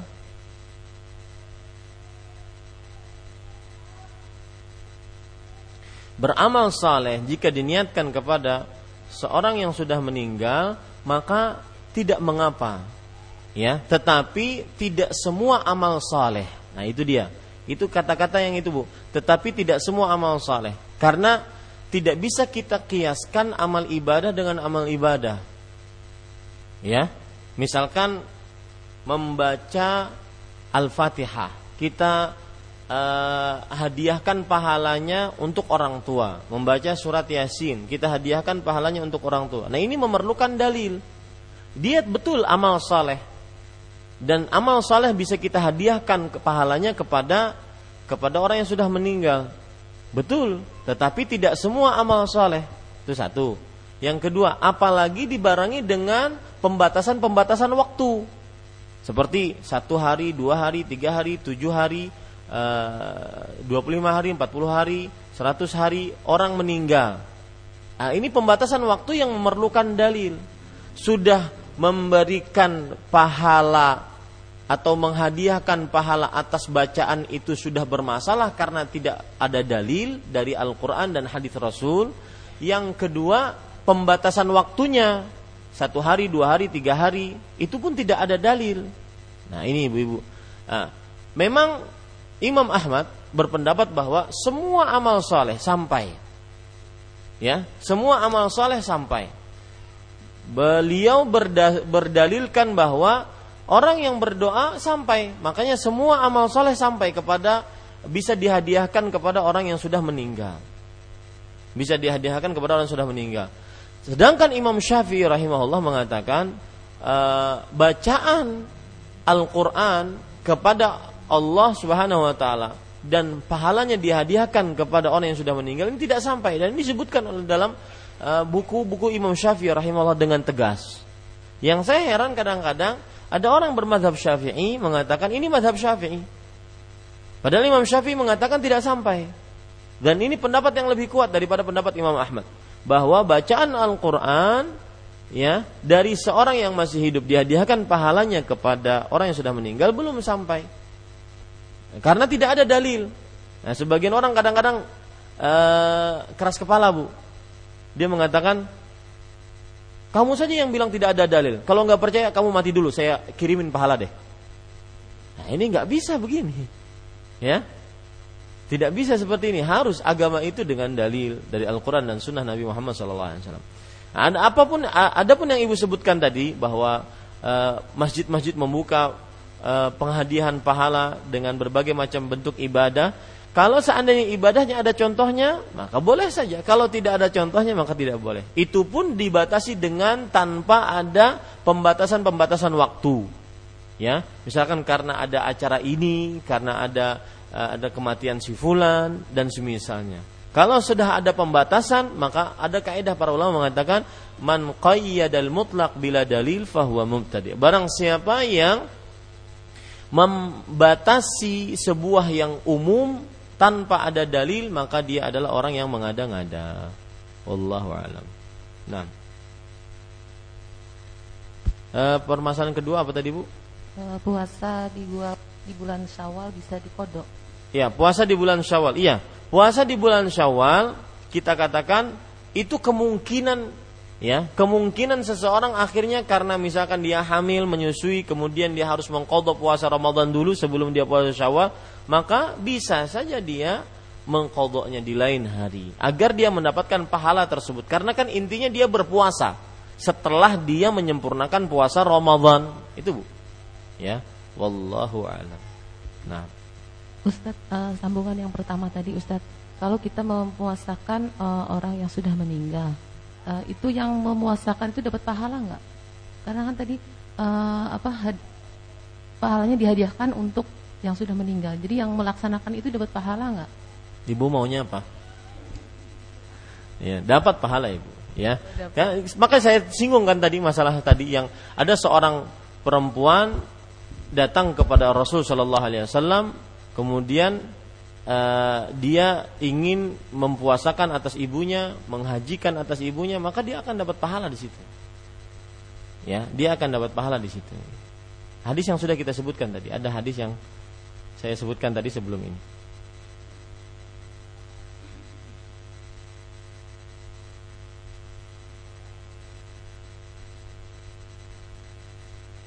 Ya, silakan yang lain. Saya cari dulu hadisnya. Ada hadis tadi yang sebutkan. Iya Ustaz, Barakallahu fiik. Ustaz. Barakallahu. Nah, ini di luar materi juga Ustaz. Uh, ya, sebentar. Uh, hadisnya berbunyi wajaba wajaba ajruki. Ya, wajib kamu dapat pahala atas itu waraddaha alaikil miras dan kembali uh, uh, apa di harta warisnya akan dikembalikan kepadamu. Artinya yang dikeluarkan dari itu dia akan mendapatkan pahalanya dan dikembalikan hartanya juga. Itu hadis diriwayatkan oleh Imam Muslim. Wallahu alam. Nah. Silakan. Ya, Ustaz, tentang hukum membaca doa kunut uh, pada salat witir Ustaz. Uh, apa uh, bagaimana hukumnya itu? Uh, uh, anak pernah membaca uh, bahwa uh, di bulan puasa itu separuh separuh akhir dari Ramadan itu Rasulullah membaca doa kunut pada waktu witir. Nah, uh, jadi itu mau penjelasan tentang hadis itu. Nah, yang kedua tentang uh, sholat raweh yang 11 rakaat Ustaz. Uh, kalau uh, itu kan hadis Aisyah radhiyallahu anha bahwa uh, Rasulullah sholat sholat uh, terawih 11 rakaat baik di bulan Ramadan atau di luar bulan Ramadan tidak lebih dari 11 rakaat.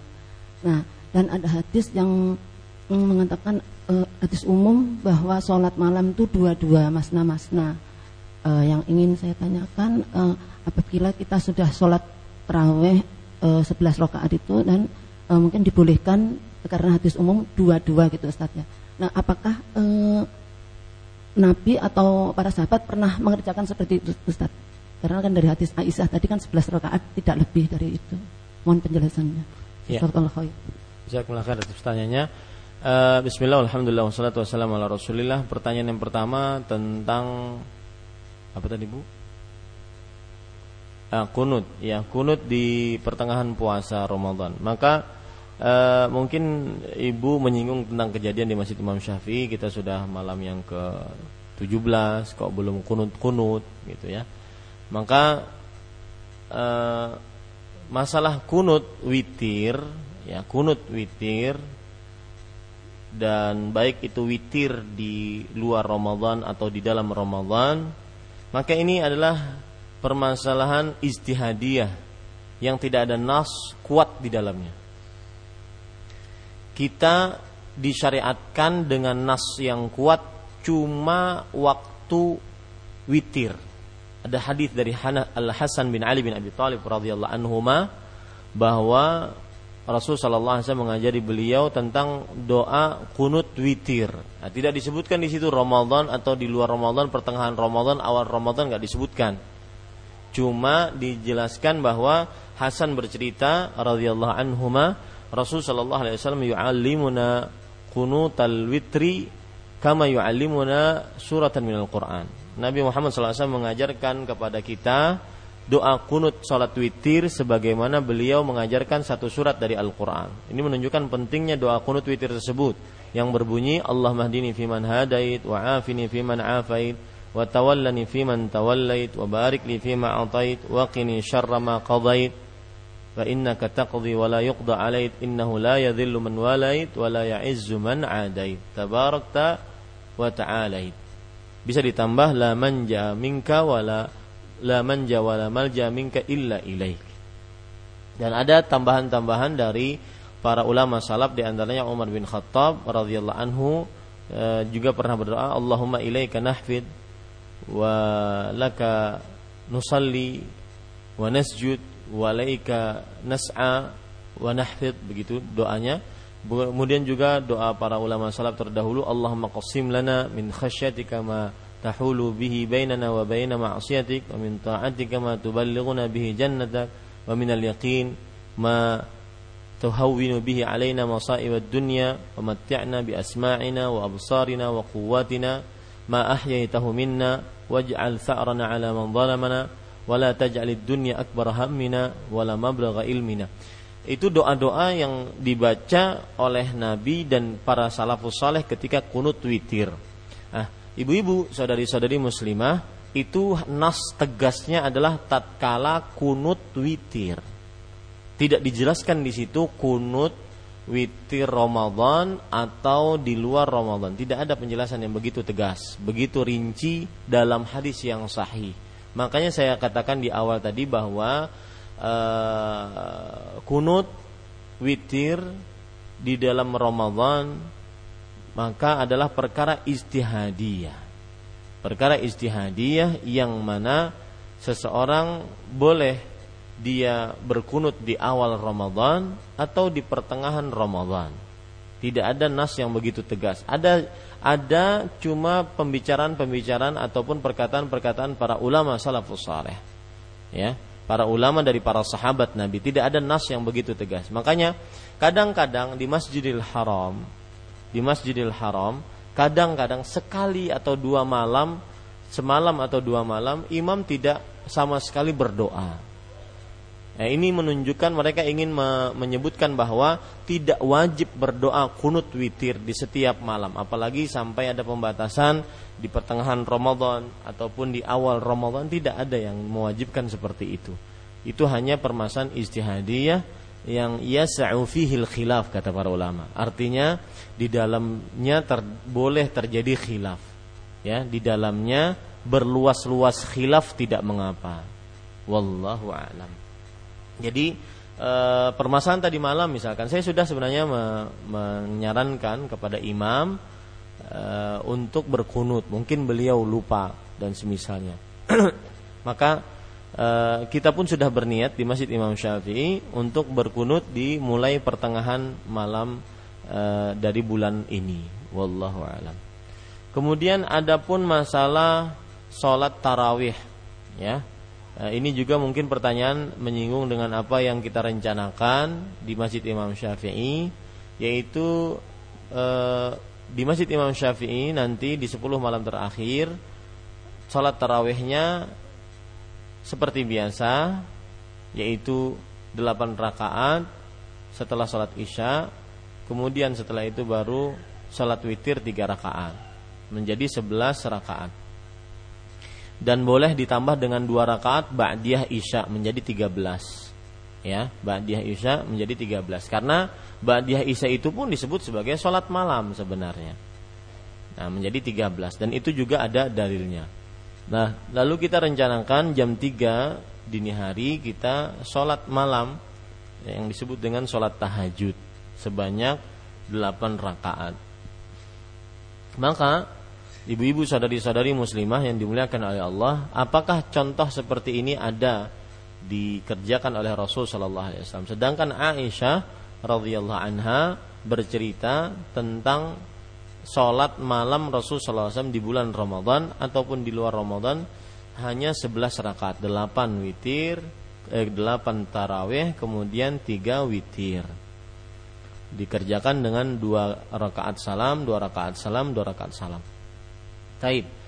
Uh, ibu-ibu, saudari-saudari muslimah yang dimuliakan oleh Allah, memang yang paling utama adalah yang diceritakan oleh Aisyah radhiyallahu anha bahwasanya salat malam itu hanya 11 rakaat atau salat tarawih hanya 11 rakaat.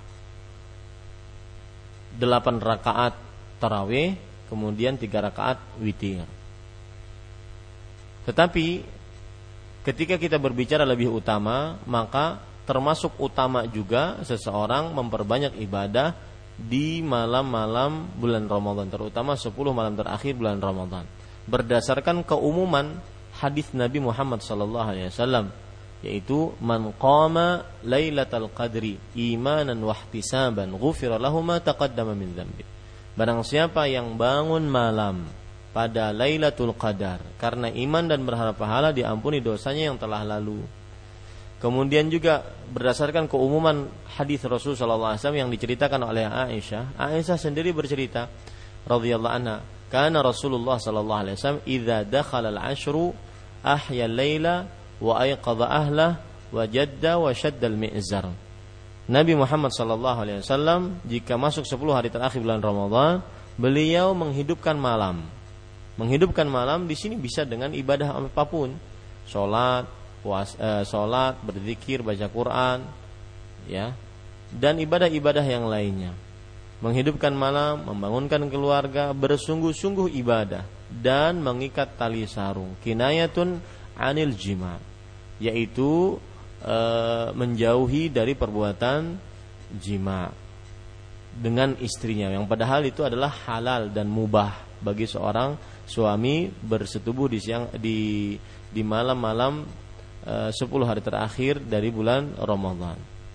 Nah, ini menunjukkan hadis-hadis umum ini menunjukkan tentang bolehnya seseorang menambah ibadah sholat, ya, menambah ibadah sholat. Ada yang berpendapat bahwa kalau ingin nambah sendiri tidak mengapa, ya. Kalau seandainya berjamaah maka memerlukan dalil. Maka kita katakan bahwa perbedaan itu tidak ter, tidak terlalu signifikan. Anda mau sholat sendiri itu berarti nambah juga dalam artian kalau ada orang berpendapat eh, dia cuma 11 rakaat saja. Setelah itu dia tidak sholat sama sekali. Ya, tidak sholat sama sekali.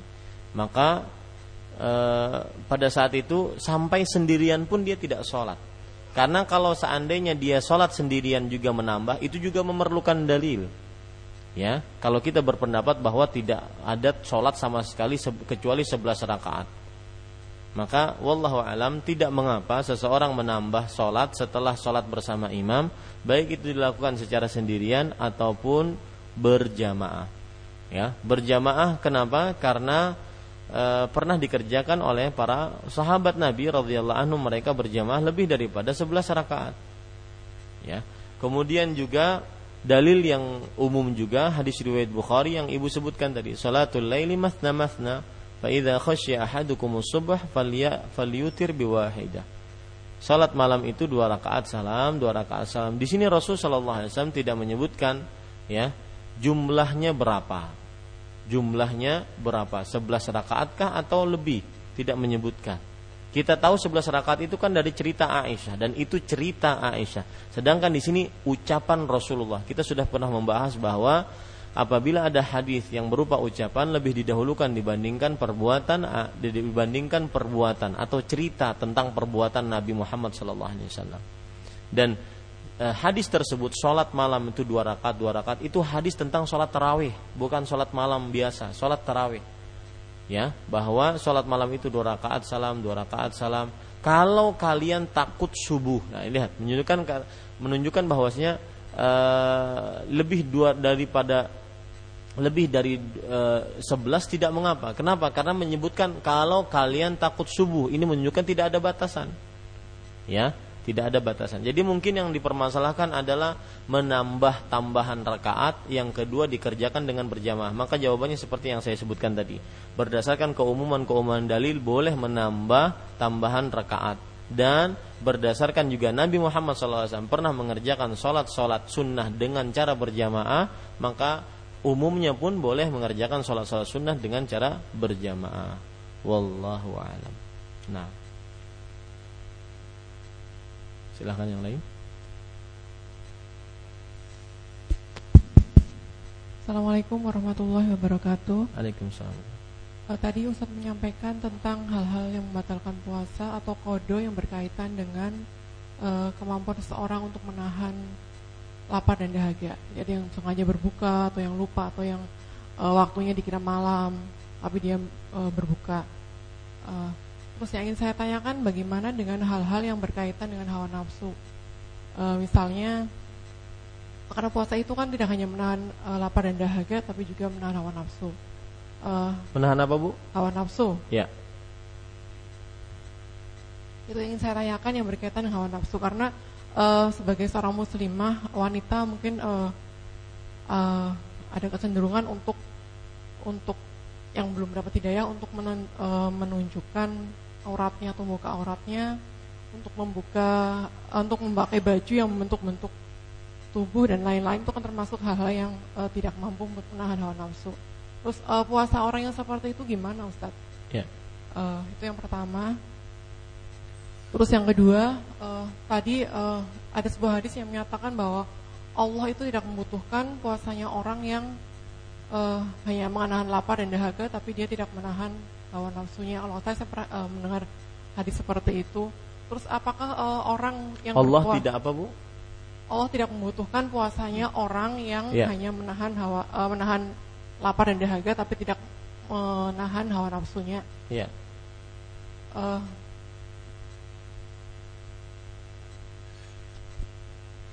ya, habis itu hampir sama pertanyaan dengan yang pertama.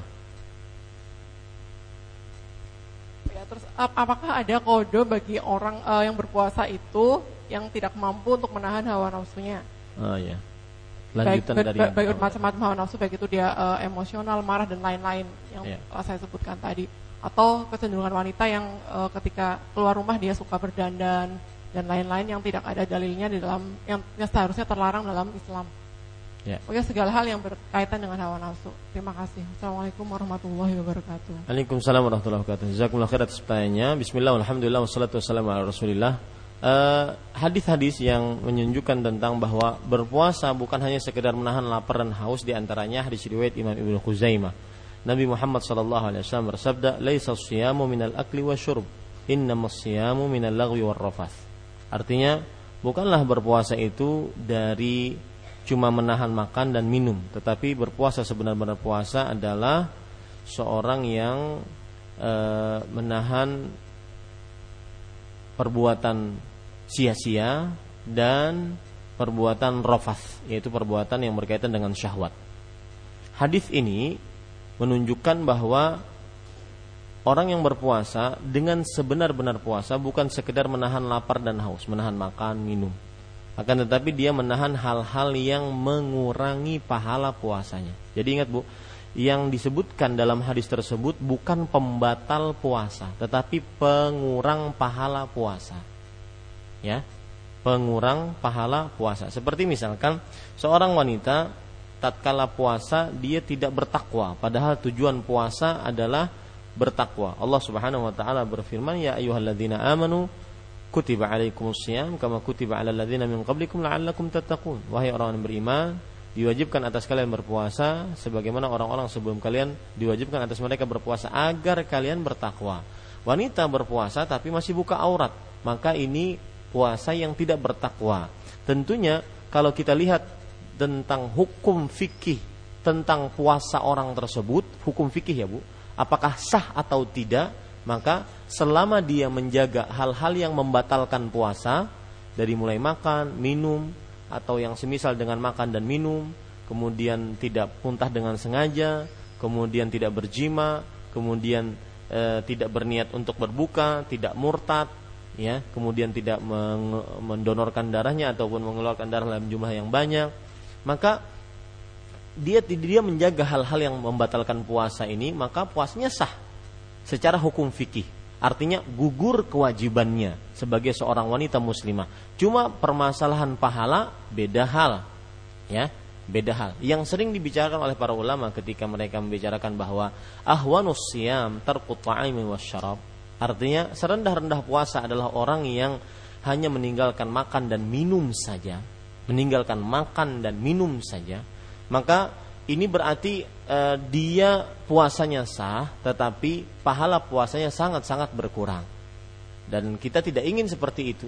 Persis sebagaimana hadis yang ibu sebutkan tadi dalam hadis riwayat Bukhari, Rasul Shallallahu Alaihi Wasallam bersabda, "Man lam yada' qaula zur wal amala bih, falaysa lillahi hajah fi an yada'a ta'amahu wa syarabah.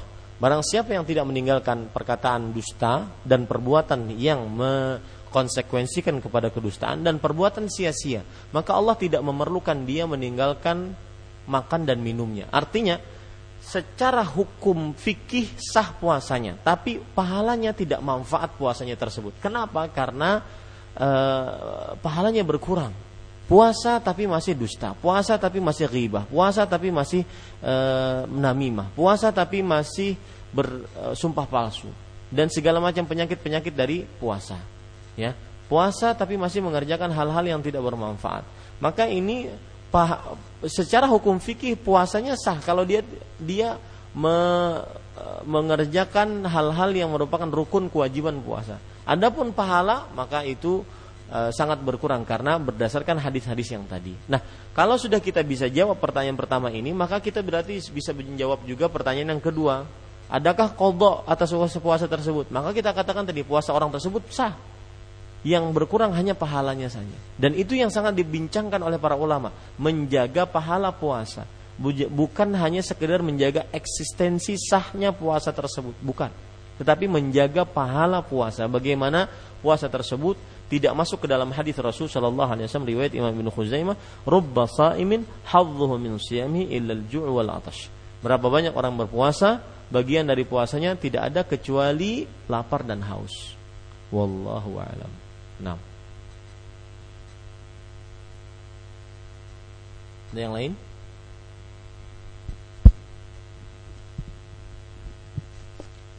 Silahkan Bu. Assalamualaikum warahmatullahi wabarakatuh. Waalaikumsalam warahmatullahi wabarakatuh. Uh, Pak Ustadz, saya mau tanya, uh, seandainya ada orang tua yang sakit sudah bertahun-tahun gitu ya, uh, tidak berpuasa karena sakit itu sudah bertahun-tahun, otomatis kan hutangnya banyak gitu. Uh, itu untuk anaknya, uh, gimana untuk anaknya merasa tidak mampu untuk membayar hutang orang tua hukum untuk anaknya uh, ya. gimana gitu Pak Ustadz terus ya. uh, anaknya sendiri punya hutang yang harus didahulukan itu Pak Ustadz dia bayar hutangnya sendiri atau orang tuanya dulu yang harus dibayarkan ya. itu aja dua pertanyaan saya Pak Ustadz ya. Waalaikumsalam warahmatullahi wabarakatuh. Jazakumullah khair bu atas pertanyaannya. Bismillah, alhamdulillah, wassalatu wassalamu ala rasulillah. Yang saya pahami dari pertanyaan ibu, ada seorang orang tua yang tidak puasa bertahun-tahun karena sakit yang kronis, yang menahun, yang tipis kemungkinan untuk sembuh atau tidak, tidak sanggup untuk berpuasa. Akhirnya otomatis dia bayar fidyah, ya, dengan memberi makan kepada fakir miskin setengah sok atau makanan jadi. Sedangkan e, orang tua ini otomatis punya hutang puasa Kemudian orang tua ini meninggal, lalu sang anaklah yang akan membayarkan hutang puasa. Anak sendiri itu tidak sanggup untuk membayarkan hutang puasa sang orang tua ini, membayar fidyahnya. Apakah berdosa sang anak? Maka jawabannya tidak, Bu. Ya, tidak berdosa sang anak tersebut. Dan tidak ada kalau seandainya sang orang tua tidak eh, sang anak tidak mempunyai eh, eh, harta yang dia bisa bayarkan untuk orang tuanya, maka dia tidak terkena dosa. Ya, karena Allah Subhanahu wa taala berfirman, "La yukallifullahu nafsan illa usaha." Allah tidak membebani seseorang kecuali sesuai dengan kemampuannya. Nah, di sini anak tersebut jika memang tidak mampu, maka tidak ada pembebanan dari Allah Subhanahu wa taala. Ya, hadis yang menyebutkan tadi barang siapa yang punya hutang puasa, kemudian lalu dia meninggal, maka dipuasakan oleh uh, kerabatnya, wali-walinya, ahli warisnya. Maka ini kalau seandainya sang anak tersebut mampu untuk mempuasakan atau membayarkan fidyah bagi orang tuanya. Baik. Uh, kemudian pertanyaan yang kedua yang masih berkaitan dengan pertanyaan pertama yaitu uh, mana yang lebih dia dahulukan? Hutang membayar hutang dia sendiri sang anak ini punya hutang juga ya. Ataukah dia bayarkan hutang puasa orang tuanya? Maka jawabannya sebagaimana yang sudah saya sebutkan ibu bahwa konsep beribadah dalam agama Islam itu adalah memprioritaskan yang wajib sebelum yang sunnah. Memprioritaskan yang lebih utama sebelum yang utama. Maka kita sebagai punya hutang kita lebih wajib untuk membayar hutang kita kita bebaskan diri diri kita dulu sebelum kita membebaskan orang lain. Kita bebaskan diri dulu hutang kita, baru setelah itu kita bebaskan hutang-hutang kita. Sama seperti misalkan ada kasus seorang anak ingin menikah. Kemudian ternyata orang tuanya meninggal dan pas meninggal baru ketahuan orang tuanya punya tanggungan hutang. Maka mana yang lebih dahulukan dia di sini? Menikahkah ataukah melunasi melunasi hutang orang tua? Maka jawabannya, kalau seandainya ini tidak bisa dijawab dengan A atau B, Bu, tidak bisa hitam putih enggak, tapi dilihat maslahatnya. Kalau seandainya sang anak tersebut ya, dia bisa menahan dirinya dari syahwat dan dia bisa memastikan ataupun meyakinkan dirinya tidak terjerumus kepada syahwat zina, maka dia lunaskan hutang orang tuanya tersebut dahulu sebelum dia menikah. Tetapi kalau seandainya dia tidak mampu untuk menahan dirinya kecuali dengan nikah, eh, ditakutkan dia eh, terjumus ke dalam perbuatan zina atau mendekatkan diri kepada perbuatan zina, naudzubillah. Ya, dan ini saya pesan kepada ibu-ibu, saudari-saudari muslimah, ya, itu adalah ujian paling berat bagi laki-laki. Maka janganlah membuat dosa untuk laki-laki. Nabi Muhammad SAW bersabda, Ma taraktu ba'di fitnatan hiya adharra 'ala rijal minan nisa. Aku tidak pernah tinggalkan sebuah ujian paling berat bagi laki-laki dari umatku dibandingkan perempuan. Ya. Saudari-saudari muslimah, ukti-ukti di belakang ini, anti-anti sekalian, itu adalah fitnah yang paling besar. Makanya jangan sampai membuka fitnah bagi laki-laki bertawunlah alal alal birri wat taqwa. Tolong menolonglah dalam ketakwaan dan kebajikan. Jangan sampai membuka fitnah bagi laki-laki. Laki-laki itu siapa pun dia, ya, bahkan sampai derajat nabi, ya, pasti tergoda dengan perempuan. Makanya Rasulullah SAW kan bersabda, "Hubbiba ilayya min dunyakum antibuan nisa." Diindahkan kepada aku dari dunia kalian itu minyak wangi dan perempuan. Nabi Yusuf alaihi salam ya sekelas nabi bisa tergoda dengan perempuan. Walaqad hammat bihi wa hamma biha. Sungguh Zulaikha telah berhasrat dengan Nabi Yusuf dan Nabi Yusuf berhasrat dengan Zulaikha. Karena sudah terlihat. Makanya tindakan paling utama dalam menghadapi ujian perempuan adalah jangan pernah melihat. Ya, dan ini pesan untuk saudari-saudari muslimah, jangan pernah perlihatkan kepada siapa pun diri Anda kecuali lelaki yang halal. Karena kita tidak bisa main-main dengan dengan hidayah. Susah untuk main-main dengan hidayah. Jangan pernah melihat.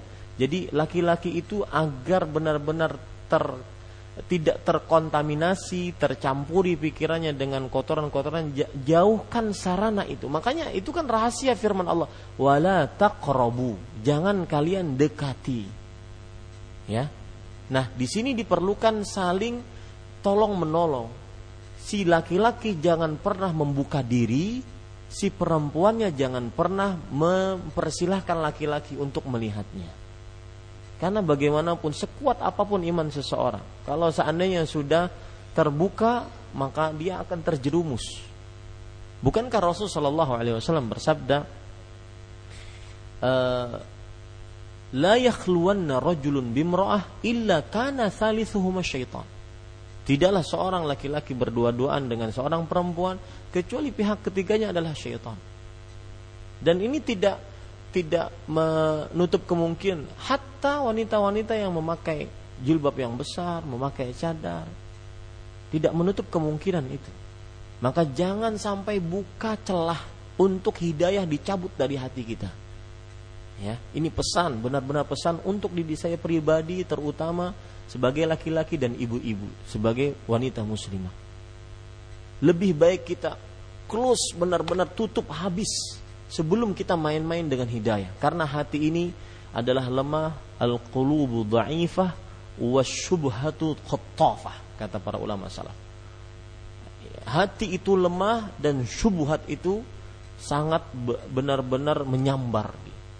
Maka ibu-ibu saudari-saudari muslimah jika jangan kita katakan jika memang tidak sanggup baru menundukkan pandangan baru tidak buka macam-macam, baru tidak membuka hubungan apa-apa. Jangan, tapi tutup dari pertama selesai urusan. Kita hanya bergaul dengan yang halal bagi kita dan kalaupun diperlukan untuk bergaul dengan yang tidak halal itu sebatas hanya keperluan yang di situ kita berharap pahala dari Allah Subhanahu wa taala. Ini ibu-ibu saudari-saudari muslimah. Kenapa saya lari ke sini tadi? Ya,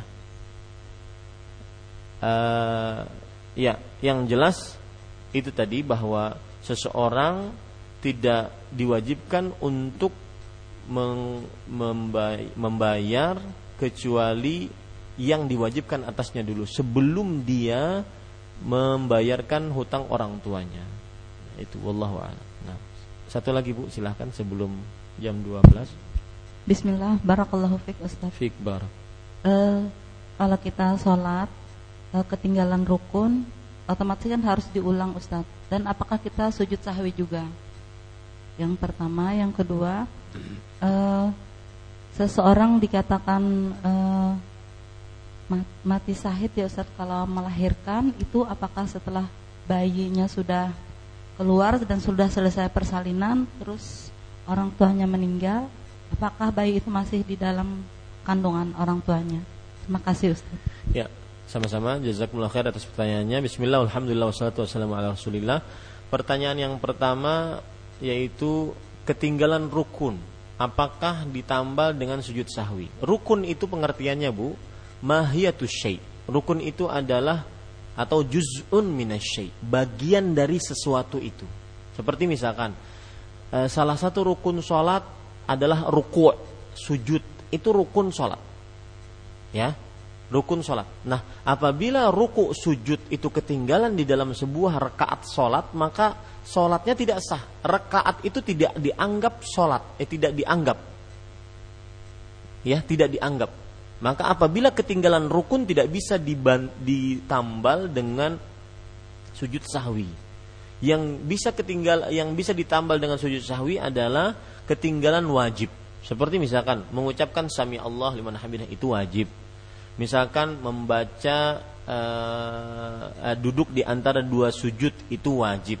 Kalau ketinggalan itu maka ditambal dengan sujud sahwi. Itu bedanya antara rukun dengan wajib.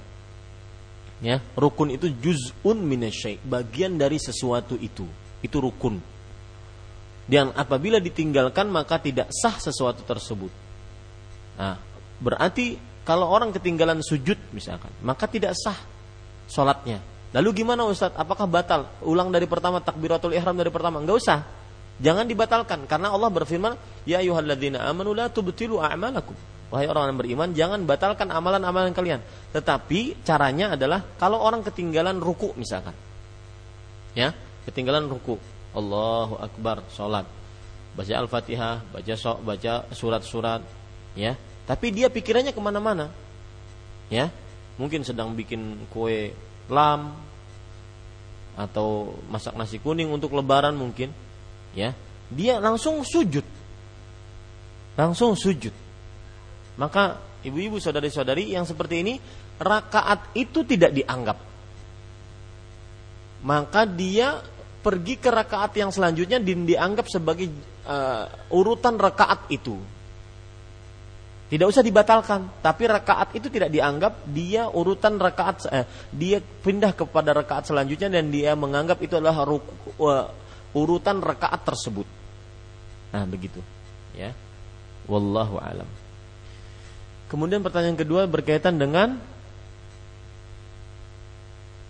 apa, Bu? Wanita yang melahirkan meninggal. Oh ya, wanita yang melahirkan dinyatakan eh, kemudian dia meninggal, kemu- dinyatakan dia apakah syahid atau tidak? Ya, betul. Ya, ada hadis Rasul riwayat Tirmidzi bahwa eh mabtun atau orang yang meninggal karena melahirkan maka dia dinyatakan sebagai syahid. Artinya dinyatakan mendapatkan pahala syahid. Semoga seperti itu, ya. Nah, kemudian e, pertanyaannya lebih detail, apakah itu setelah bayinya lahir atau masih di dalam perut? Maka jawabannya jangan dipersulit, Bu. Ya. Yang bingung kalau bayinya pas tengah-tengah kayak apa? Kepalanya keluar, kakinya masih di dalam, meninggal Sidin. Syahidnya setengah berarti. Tidak ibu, jangan terlalu e, dipersulit. Yang meninggal karena melahirkan, ya itu dia. Apakah masih di dalam, di luar? Maka semoga kita berharap wanita tersebut adalah mati syahid. Wallahu alam. Ya cukup kiranya. Ini yang bisa saya sampaikan. Apa yang baiknya dari Allah Subhanahu Wa Taala, apa yang buruk itu dari saya pribadi, manusia biasa dan kita berdoa kepada Allah di hari-hari seperti ini berdoa kepada Allah banyak-banyak. Rabbana taqabbal minna innaka antas samiul alim. Wahai Rabb kami terima dari kami amal ibadah kami. Wallahi kita tidak tahu amal ibadah kita diterima atau tidak. Kemudian hari-hari seperti ini juga banyak-banyak berdoa Allahumma inna ala dzikrika wa syukrika husna ibadatik. Ya Allah, mudahkan kami untuk berzikir, beribadah, bersyukur kepada Engkau karena kemudahan menggapai Lailatul Qadar hanya datang dari Allah Subhanahu wa taala. Ini yang bisa saya sampaikan subha, uh, ada pertanyaan sebenarnya satu sebentar saya ambilkan.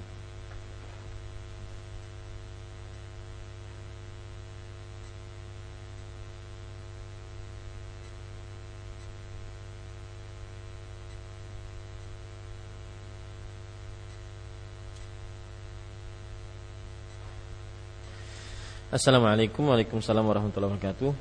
Maaf melenceng dari Taufik. Saya mau bertanya bagaimana adab jamaah menuntut ilmu yang memikirkan diri sendiri saat di masjid. Misalkan saat di dalam masjid banyak akhwat yang merasa panas dan ingin menyalakan AC Karena akhwat kita kan jubahnya besar dan pasti panas. Tapi ada akhwat yang gak kuat dingin. Itu kira-kira gimana Ustadz? Siapa yang harus ngalah? Musyawarah sendiri aja deh ya, saya jadi ingat waktu kuliah bu. Kuliah, uh, jadi kuliah itu kan mahasiswa di dalam kelas itu heterogen orangnya, bermacam-macam. Ada yang dari Asia, dari Afrika, Amerika, macam-macam dari benua macam-macam. Ada orang yang suka dingin, seperti misalkan orang-orang uh, Asia dan Eropa, mereka suka dingin. Ada orang yang suka panas, Afrika. Ya. Dia paling tidak suka dengan AC. Maka kalau seandainya ada AC nyala, dimatiin. Nanti di tengah-tengah Syekh lagi menceritakan yang dari Asia ngidupin lagi. Jadi saling gantian. Maka yang seperti ini dilihat maslahatnya, dimusyawarahkan, mungkin e, saling meli, e, memperhatikan keadaan yang lain ya. Kalau seandainya ibu-ibu yang suka dingin mungkin di dekat AC kalau perlu menghadang AC gitu. Kalau seandainya ibu-ibu yang tidak suka dingin mungkin di pojok-pojok mana begitu ya. Ya dipersilahkan untuk dipikirkan masing-masing. Eh, ini tidak terlalu artinya bisa di, di, dibincangkan yang seperti ini ya. Bisa dibincangkan. Ya Mudah-mudahan bermanfaat dan jangan sampai ketika perbincangan tentang AC saja itu mengangkat suara. Ya. Kalau ada yang sudah mengangkat suara, maka saya katakan saya puasa, saya puasa. Ya begitu. Mudah-mudahan bermanfaat.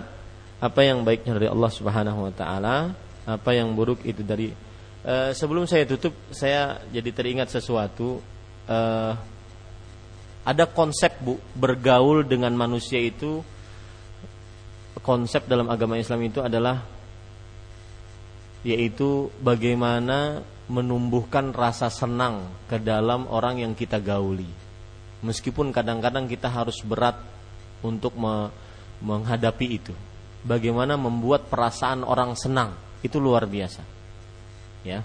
Maka ini adalah konsep yang sukses untuk bergaul ketika kita tidak sanggup digauli seperti itu akan marah maka buatlah jangan sampai kita berbuat seperti itu kepada orang lain. Maka mudah-mudahan yang kepanasan legowo dengan yang kedinginan yang kedinginan legowo dengan yang kepanasan. Ya. Ini yang bisa saya sampaikan. Jadi jawaban ulun untuk pertanyaan terakhir ini terserah pian aja yang mana. Mudah-mudahan bermanfaat. Sallallahu nabi Muhammad walhamdulillahirabbil alamin Subhanakallahumma wa bihamdik asyhadu an la ilaha illa anta astaghfiruka wa atubu ilaik. Wassalamualaikum warahmatullahi wabarakatuh.